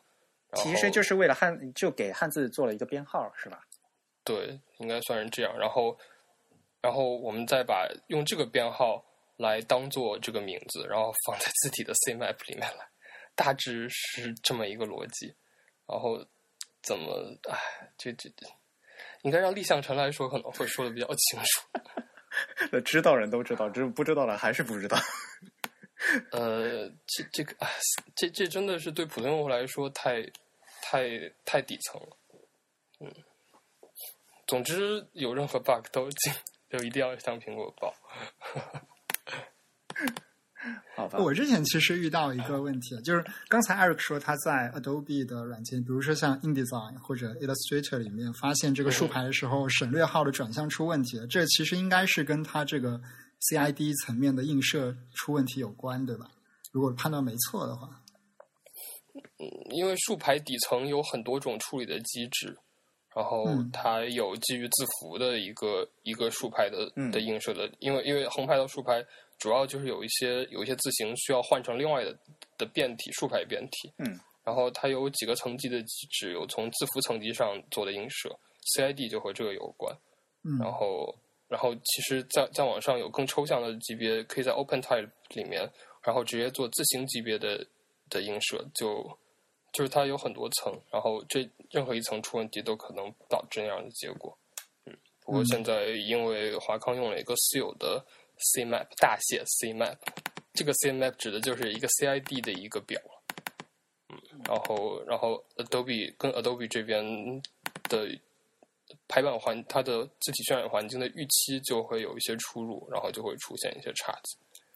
嗯。所以然后同时，其实呃，我们我和 Eric 之前也发现，Adobe 的 InDesign 在处理标点挤压的时候，也是对这个字体的映射的这个架构是有一定的要求的。那它明显对对于日本的这个 Adobe Japan 的这个支持要好很多。因为那是他自家的，对，所以我们发现，如果说这个 CID 层面没有对这个支持很好的时候，有一些标点挤压的特性会让人觉得行为很奇怪，甚至是达不到你预期想要的一些比较方便的挤压特性。因为刚才说了，CID 是为汉字编号嘛，嗯，对对，为东亚字符，对 CJK 的字符字形，对，编号。那你用的不同的编号系统，就导致在软软件就不认识这个字儿了嘛？用了其他的号，所以他就不听他使唤了，就嗯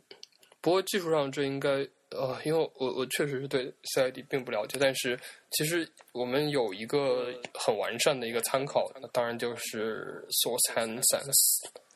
次元黑体这一套的技术，小林健先生已经做了一个非常完善的一个示例，所以其实华康这边有任何问题，都应该可以在这里找到解决方案，因为四元黑体也用的不是一个标准 CMap，它用的是 Identity Zero 嗯。的一个、一个，就是一个 Adobe 专门设计出来，其实嗯其实并没有做任何规定的一个，嗯，就是专门用来标记我这是一个特殊 CMap 的一个 CMap 嗯嗯。但是呢，还是阿杜比规定的嘛，结果因为是阿杜比这个厂商嘛，那其他厂商没在用这个东西。现在现在的现事实状况就是，比如说嗯国内方正、方正用的也是他自己一套嘛，用他他用的就不是阿杜比的这一套。对国国内厂商对这些东西就更加的混乱，国内厂商在字体的这个技术方面都是一塌糊涂。你又黑了一大片。嗯，不过这个呃事实我们还是要，我们希望大家多多改善，是吧？对，我嗯们不是故意黑的，我们只是为了表明我们没有收钱。我们我们爱爱之深责之切。对我们是一个非常良善的消费者。哦，刚啊，我再补充一下吧，就是这些 OpenType 特性，通过 OS Ten 它内部的那个字体面板也是可以调用出来的，就没哦，对，只是很麻烦而已。啊，对，对，这是一个被大家经常忽视的一个功能。因为大家不不可能所有人都有阿杜比的软件，对吧？对，嗯，那其实 OS Ten 它内置就有很强的这个呃字体的功能可以调用，只是大家不知道。嗯，这个在我们常用的字体面板，一般是在一般按 Command T 就可以出来吧，在绝大多数的对，就是在选字体的那个系统自带面板里面。对系统的自带面板里面，然后在左左嗯、呃工具栏左边有一个齿轮，在哎呦这个中文界面它把菜单名翻译成印刷字，天哪，这个翻译谁翻的嗯，它其实应该是 typography，？typography 就是 typography，嗯我记得在前前几版 OS 还不是这个翻译，呃，我也不太记得了。他甚至把它翻译成排版都算好，他为什么翻译成排印刷字？但是里关键，如果的问题是，这整个界面需要像这次的什么磁盘管理的那个工具一样，做一个彻底的重新设计才行。啊好吧，对。不过你话说回来，即使是 Adobe 软件，也很多设计师在吐槽它那呃吐槽它那个 OpenType 的面板实在难用。对，但是上次不是已经有联名信事件了吗？所以大家已经坐等他们那个屁颠儿屁颠儿的改过来了。前段时间我记得好像在网上有一设计师专门提出了一个这个倡议，对吧？好像嗯，是 I Love Typography 这个网站。所以 OpenType 这些特性的确是很多，但是在系统上如何调用，然后能让用户更舒服一点，这个是一个很大的一个问题。界面应该怎么怎么做？对，这应该是一个 UI 设计师需要考虑的，因为它其实涉及到怎样将 OpenType 的那么多复杂的又藏得很深，并且并不是特别常用的特性，一个想用的时候能够简单直观、快捷调用的这样一个软件界面的设计，其实还是挺麻烦的。对，而且其实我觉得跟很多 UI 设计师本身也不太去使用这些特性有关嘛，他可能自己都不用，所以他也很难说把这个面板做得非常的顺手。不管怎么样，嗯、平方他自己呢，已经在字这个字库文件里面呢，呃，加入很多呃 OpenType 的特性，所以无论你是用 OS Ten 的方法的系统本身的方式去调用，或者你通过 Adobe 的软件去调，都可以调调用得到，都可以出来的。对，而且尤其是相比原来原来华为黑体那边，平方这次真的是非常的丰富。对它那个字形变体的关联啊、繁简的关联啊，都一体字的关联都都做的相对来讲比较细。嗯，而且非常专业，就是很明显的是一个懂 OpenType 的团队做出来的东西。相比之下，国内的厂商就是不懂 OpenType，不懂 Unicode。天天呐，我又吐槽。呃，我们再说回来，呃，这个平方的排版特性的话，我觉得在有非常有必要谈谈标点符号问题。嗯哼，因为我一直在在其他场合也说过，那不谈标点符号的排版不是中文排版。嗯嗯，因为标点符号对于中文排呃现代的中文字体排印是非常关键的。梁海觉得他们这次标点符号做的怎么样？呃，觉得标点符号最容易出岔子的，像逗号这种事情，就嗯还行吧，但是总觉得就不太不是你走特别满意，你所谓的逗号出岔子是出什么岔子？出四元黑体那样的岔子。出你觉得它的造型非常的诡异是吗？嗯，这次平方还行，不过呃，因为对跟逗号有关的也有，我看到 iOS 至少是 iOS 上有一个特性，它会根据当当前的系统语言来来选择弯引号从哪个字体里面取，哦，就是我系统语言是中文的时候，它的万引号不会再用优先的那个，不会从 San Francisco 那儿拿，它会从平方这里拿，所以其实万引号和逗号的存在感还挺强的，其实还还还可以，就是用用着还还挺好，就没有太大的问题。对，因为我们知道华康毕竟是一个老牌的专做中文字体的一个厂商，那么它在标点的造型方面，其实我们应该是信得过它的。嗯哼，对，我那我其实发现一个问题，就是呃，我们知道港台那边，特别是台湾呢，它的标点很多的标点都是至中的，也就是在这个字框的中心的，嗯而有一些类似的或者说相同的标点，在大陆这边其实它是处在左下角，或者是在竖排的时候是在右上角这样一个角落的位置。我们可以看到，平方这次在这个位置的这个本地化上面，或者说地区化方面，是稍微有一点点不完善的吧。对，像你在大纲里面说的，它只是基本上只是把冒号往左移了，但是并没有足够的下降或者怎么样。所以我现在用平方在简体中文环境下打冒号、分号和逗号这三个符号连在一起的时候，就没有一个是词义的，看起来特别难受。对，他们会有一些上下跳跃的感觉。然后另一方面，其实比如说像省略号，那省略号它是贴底的，对吧？它是贴了那条基线的，跟西文的习惯比较相近，反而跟大陆国标的这个要求不太一致。大陆国标的要求是它必须在就是趋势方向应该居中，对吧？嗯嗯，这种事省略号这种事情真的是很很难办，因为你要考虑到考虑到有可能在单拿平方排中西混排的时候。如果你真的居中的话，你用省略号这个字符的时候，对西文会是很大的一个杀伤力，所以就这也很难办。当然，用用一个 ligature 让两个省略号字符在一起的时候，就这也都是有办法。哦，对，我刚刚打开平方自己看了一下，看到它这个在 OpenType 方面还是还是挺挺用心的。它提供了像 traditional 这个特性，就是。简简体字符到繁体字符的映射，然后提供了全角到半角字符的的字形的映射，这些还挺好玩的。嗯，那说回到那个标点的问题，其实我还有一个不太满意的地方，就是它有一些标点的这个宽度，默认的宽度其实是不不符合我对这个标点的预期要求。比如说像弯引号。那它的弯引号其实不是一个全宽的引号，而是一个比例字形的典型的西文字形的这个文字的宽度，是一个基本上贴着引号这个外轮廓本身的。嗯哼，嗯，另外一个标点就是中原点，或者说我们叫间隔号这样子的一个标点，它也是不是一个全宽的字符。嗯，其实这两点还蛮困扰我自己的。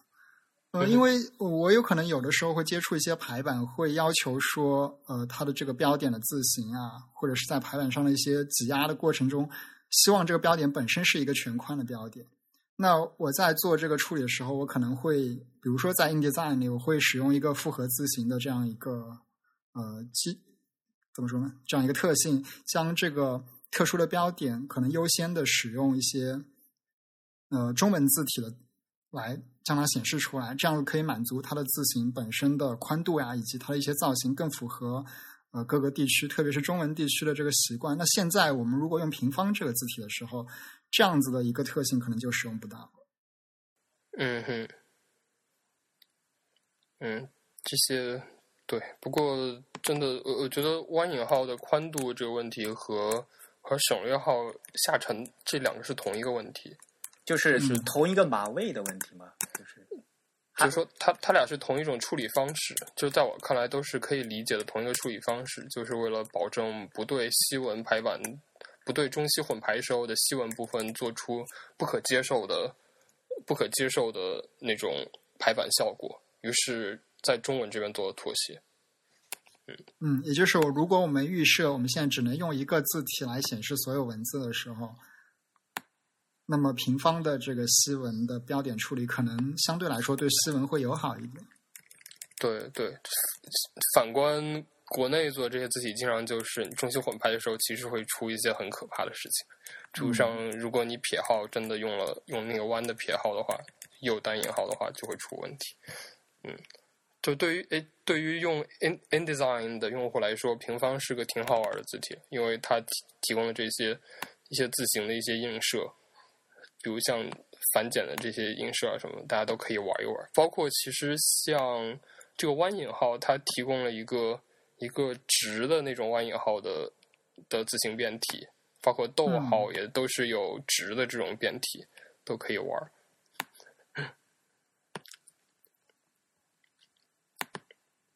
艾克这边有什么其他的补充？嗯，标点符号我我已经吐槽完毕，吐槽完毕。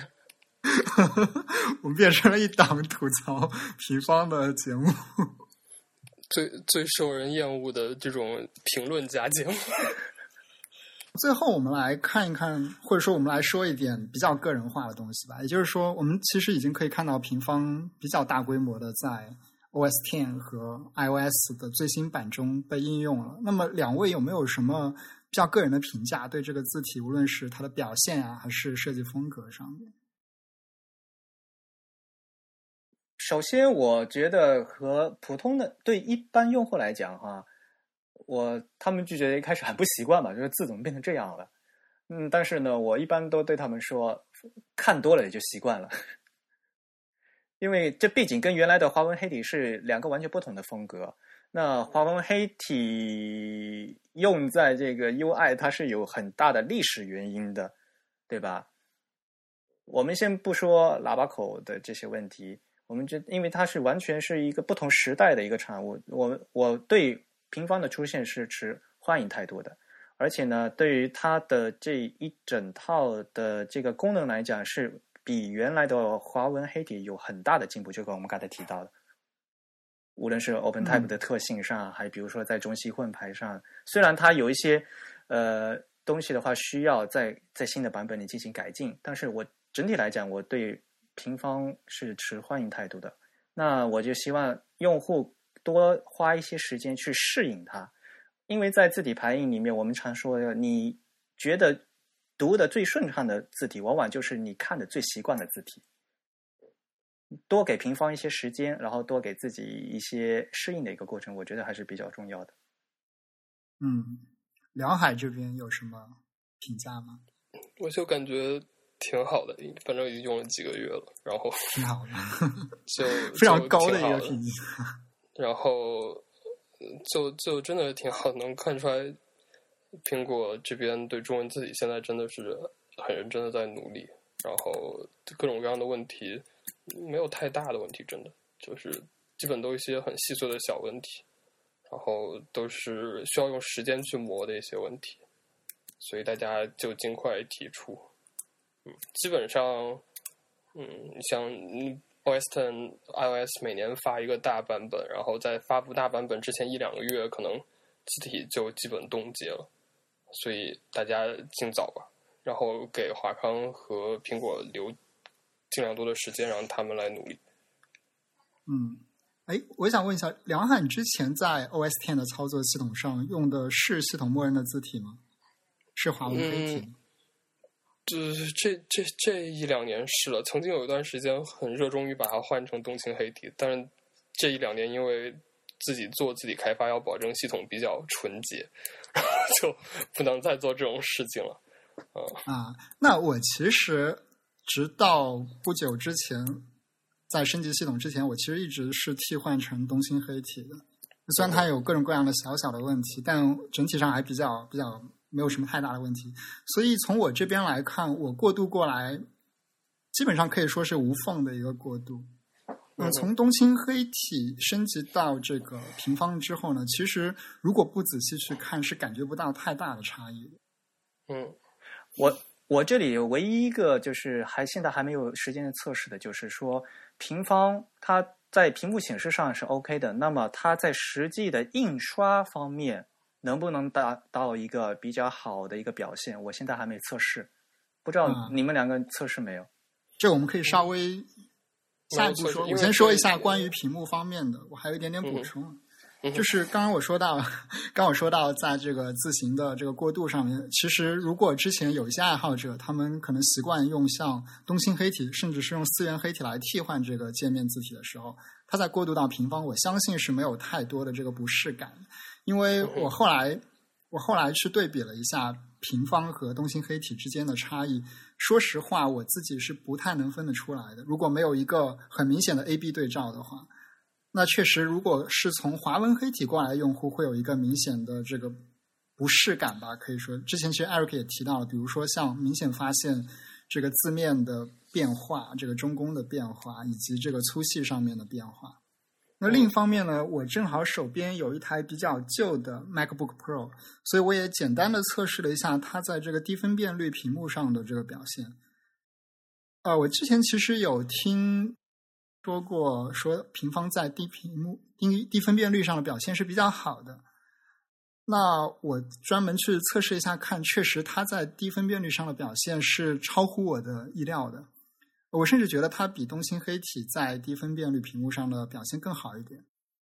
呃，具体来说呢，它可能在布白上的均匀度以及在重心的这个统一性上面，明显比东星黑体简体中文这个字体，也就是我们知道是呃原设计由日本过来，然后由国内的汉仪汉仪团队来代工做这个本地化的这样一款字体，其实它在重心的处理上，在这个布白的均匀性上，呃，比平方要稍微逊色那么一点点。在低分辨率的屏幕上是比较比较明显的。我相信平方可能是在这方面有特殊的优化的。嗯，但感觉平方其实本身自己对金价结构和布白的处理也并不是很好，跟东青黑体比，可能主要是因为东青黑体里面那些做了自行本地化那些字本身就是有些问题，所以拉低了整体水平。嗯，这也是有可能的。嗯，呃，然后在特别小的字号下，比如说在那个十二 pixel，或者是甚至在十一十这样子。呃，我可能反过来会发现平方的这个黑度有一点点不合适，也就是我之前说的平方的 regular 的粗细给我感觉稍微偏粗了那么一点点。嗯哼，嗯，跟东青黑体的这个 W 三的这个字重相比的话，我会觉得它好像粗了那么一点点。如果能跟 W 三比较接近的话，或许感觉会更更清爽一点。对我还是挺惊讶的，就是平方的常规字重比。比东京黑体里面 W 三还粗，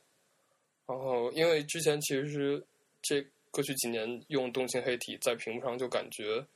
我有些时候会感觉东京黑体是比那个理想的粗细稍微粗了那么一点点，然后平平方其实更粗了。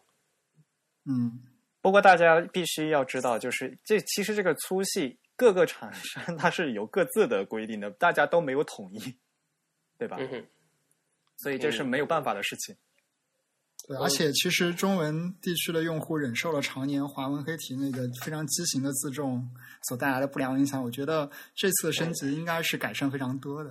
嗯，这个跟各个厂商其实没什么关系的，因为平方是完全苹果定制的嘛，所以你插值的时候愿意插到哪儿，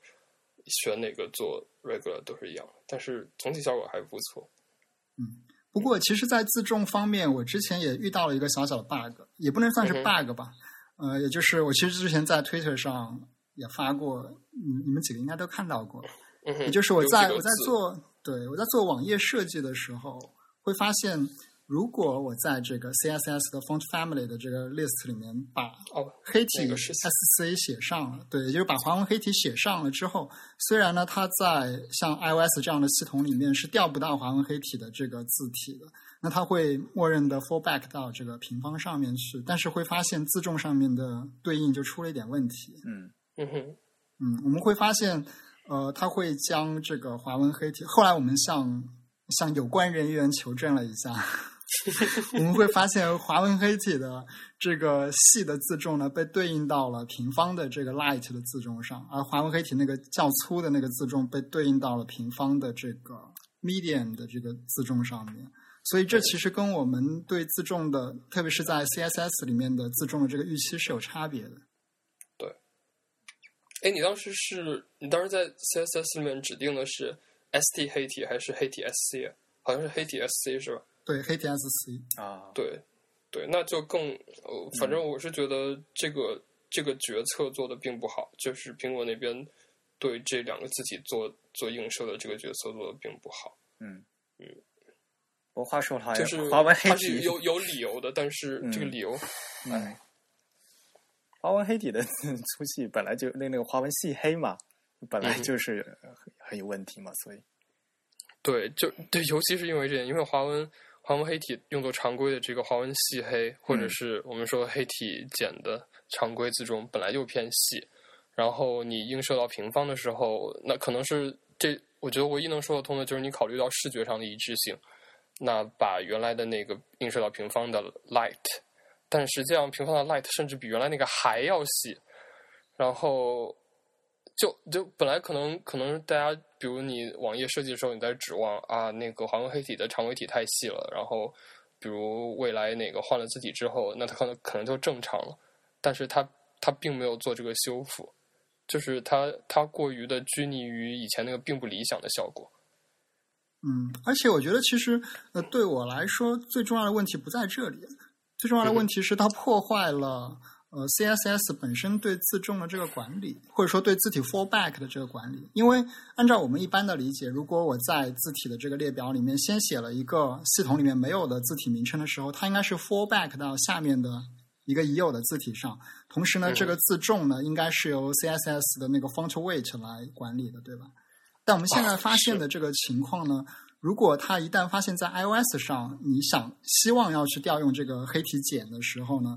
它就会默认认为说你把这个自重也对应到了 k 体减的某一个自重上面，然后再去帮你匹配到一个平方的具体自重上。所以呢，它就打破了这个 CSS 默认管理自重的行为。对，这个逻辑也是不太合理的。嗯，嗯而且，哎、真的系统底层加了太多的这种、这种、这种、这种 magic，会导致导致大家更加的费解。嗯就主要是有很关于很多历史历史问题、历史遗留问题，还有一些向后兼容的问题嘛，对吧？嗯，对，关于这个屏幕上面的吐槽，我们就到此为止。刚刚 Eric 说到印刷方面，嗯，梁海有什么实用的经验吗？啊，我觉得平价平方的印刷效果，这并不是它的它的目标使用方式，所以，就嗯，我我我也没太关注这方面。嗯，我也没我也没做过测试，嗯。好吧，那其实我也没有 在纸上把它印出来过。嗯但是比如说，呃，日本系统用的 Hiragino 嘛，就是比如用东青，东青这套字在做的时候呢，它是强调它是以有既能达到印刷高品质，又能在屏幕显示上呢达到一个比较好的一个效果。它是追求嗯双在两个方面都能达相对来讲比较好的一个效果的这样一个追求。嗯嗯，就现在比较流行说的 universal 这样一个概念是吧？不过这是一个 approach 的问题了。呃，如果比如说哈，我我们就专门做一个为评显优化的字体，这也不是一个坏事。但是我相信，肯定就以后肯定会有人会要把这个平方的打印出来的，肯定是有这样的需可嗯有这样的事情的呀，对吧？嗯嗯但毕竟不是主要的用力，所以平方这个设计不会在印刷上会有什么大问题的，顶多就是就嗯不会有什么。其实其实我个人都一直没有看到过那个，就是虽然很多自己在说我们在为屏幕优化，在怎么怎么样，嗯不我我一直都没有看到一个特别让人信服的一个，真的是做出来对屏幕优化怎么怎么样的一个一个做法或者什么。除了一些降低过于纤细的细节这种很常规的事情以外，其他都我我我自己还没有看到特别让人信服的作品。嗯，没有什么可以说百分之百能参照的一个方法论。嗯哼，不过我其实对呃新一代的这种黑体有一个有一个疑问吧，应该说是因为我自己的使用经验发现，这种用 multiple master 做出来的这个黑体，它往往因为要使用 multiple master 这个技术，所以导致它的最细的那个 master 和最粗的那个 master 在骨架上几乎是一致的。那么它在最粗的这个字体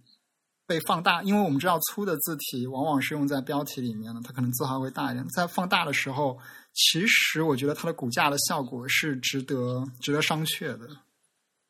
嗯哼，你指的骨架的一致是指的哪方面的一致？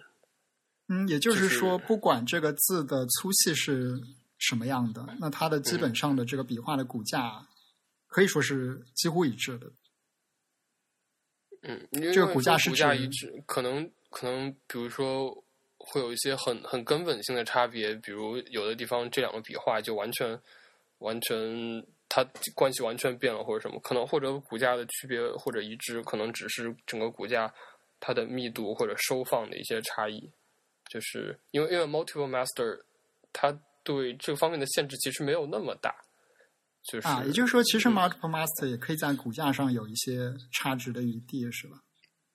对还是有差，但是就真的是对于中文，因为中文它的复杂度，它在做 multiple master 的时候，中间那个复杂度是西文的，就是它是一个二维的复杂，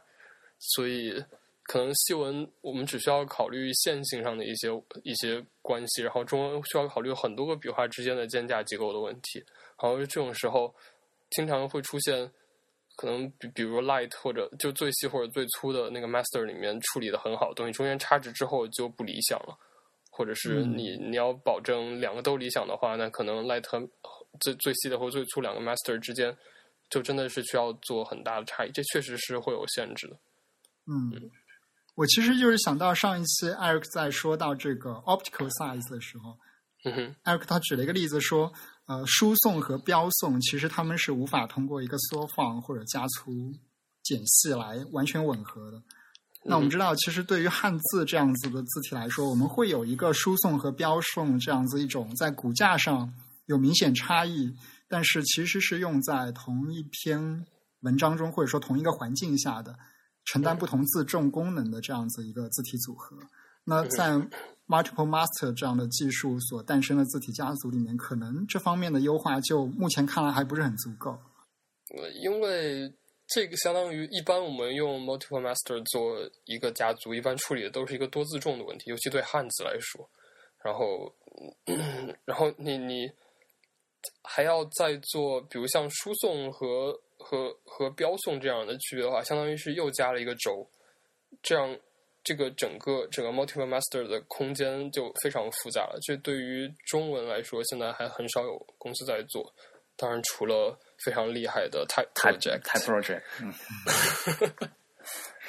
呃，我想说两点哈。第一点就是说，正如刚才梁海说的，呃，我们现在说呃说标送和嗯输送的这个问题哈，但是另外一个维度的问题，就和自重是不一样的。呃，所以刚才说的，在 Multi Master 这个方面来讲呢，它是另外一个维度的问题。然后说到骨骼，你标送和输送可以用一个骨骼做出这个骨骼的标送和做出这个骨骼的输送是可以的。像比如说嗯像呃 TP Minjo 对吧？就是 Type Type Project 他们做出来的这个东西，他们是用一个骨骼做出来的。嗯哼，然后这个骨骼这个东西啊，和呃刚才说的那个自重啊，还还还是另外一个方面的事情。在字体设计方面呢，我们一般来讲做两个 master 嘛，做最细和最粗啊、最最粗。做细最细的时候，往往就是画骨骼，ultralight 现在的其实就是画这个字的骨骼，而在做最粗的这个这个 master 的时候，往往只是在布白。然后在中间的这些差值让电脑全部去完成。决定这个字的骨骼骨架问题的是由这个 Outline 这个细的这个 master 决定的。这个笔画应该是用什么样的呃什么样的捏黏程度，还有它的中宫是怎么样做？往往在往往是写字啊，写这个细的字比较难写。要考虑呃要考虑空间布摆的问题。对，但是它毕竟因为是中间的差值的构成，所以钱正宇刚才说，就是这两个 master 之间的关系，嗯。会有些时候会受技术限制，确实是有，但是这个技术限制其实没有那么大，很多时候还是设计师和厂商这边并没有他的他的设计重心可能并不在处理这个问题上面。嗯。嗯，嗯，对的。好吧，我们今天花了这么长时间来谈平方，结果还是说的感觉还不是很透彻。嗯，因为毕竟是我们的母语的文字，可以说的太多。有一种身在此山中的这个感觉，是吧？嗯，我们其实已经应该说，我们在这样一个比较短的这个使用周期的基础上，然后也也作为一个旁观者吧，其实我们还是聊了平方非常多的一些细节，也加入了很多自己的猜测。那么可以给我们的听众作为一个参考意见吧。嗯哼，完了，我觉得我们我们这期的听众反馈会特别 特别的多。我们已经收到了不少听众反馈，Eric 是不是计划专做一期听众反馈？我们已经集了这么多听众话，肯定做不完了，下一次。好吧，我嗯、今天非常感谢我们的嘉宾梁海跟我们一起来，呃，我们自谈这场节目的第一位嘉宾来和我们一起来谈平方。很荣幸，但我真的本来是希望抱着另外一个大腿来。我我觉得我这两年在播客节目中存在感有点过强，跟我自己的实力比起来，所以，哎，本来真的是希望抱着大腿来的。不行的呀，我们下次还要专 专门再请你来再谈几些技术问题，因为正如你说的嘛，在我们不仅是我们技术问技术问题，我抱抱着一项成果了。你 这个多语言字体技师的 title 我们是非常的怎么说呢？垂涎三尺的。呃，非 J 非 CJK 的问题我可以谈，但是 CJK 这边需要报一个。也希望你多多来参加我们的节目，我们还会把你抓过来的。我们的听众也也也很想听你的一些评论。好，这这这次录有我在中间插足，你们两个之间那种就是说相声那个捧哏的事情少 少了很多。对的。最后，欢迎大家来信反馈，我们的邮箱地址是 podcast at the type 点 com，p o d c a s t at t h e t y p e 点 c o m。同时，欢迎在社交网络上关注我们，我们在 Twitter、新浪微博和微信公众平台的账号都是 the type，t h e t y p e。在 Facebook 上搜索 Type is beautiful 也可以找到我们，t y p e i s。b e a u t i f u l。 如果你喜欢我们的节目，也欢迎用支付宝向我们捐赠，账户地址跟邮箱地址相同：p o d c a s t at t h e t y p e 点 c o m，podcast at the type 点 com。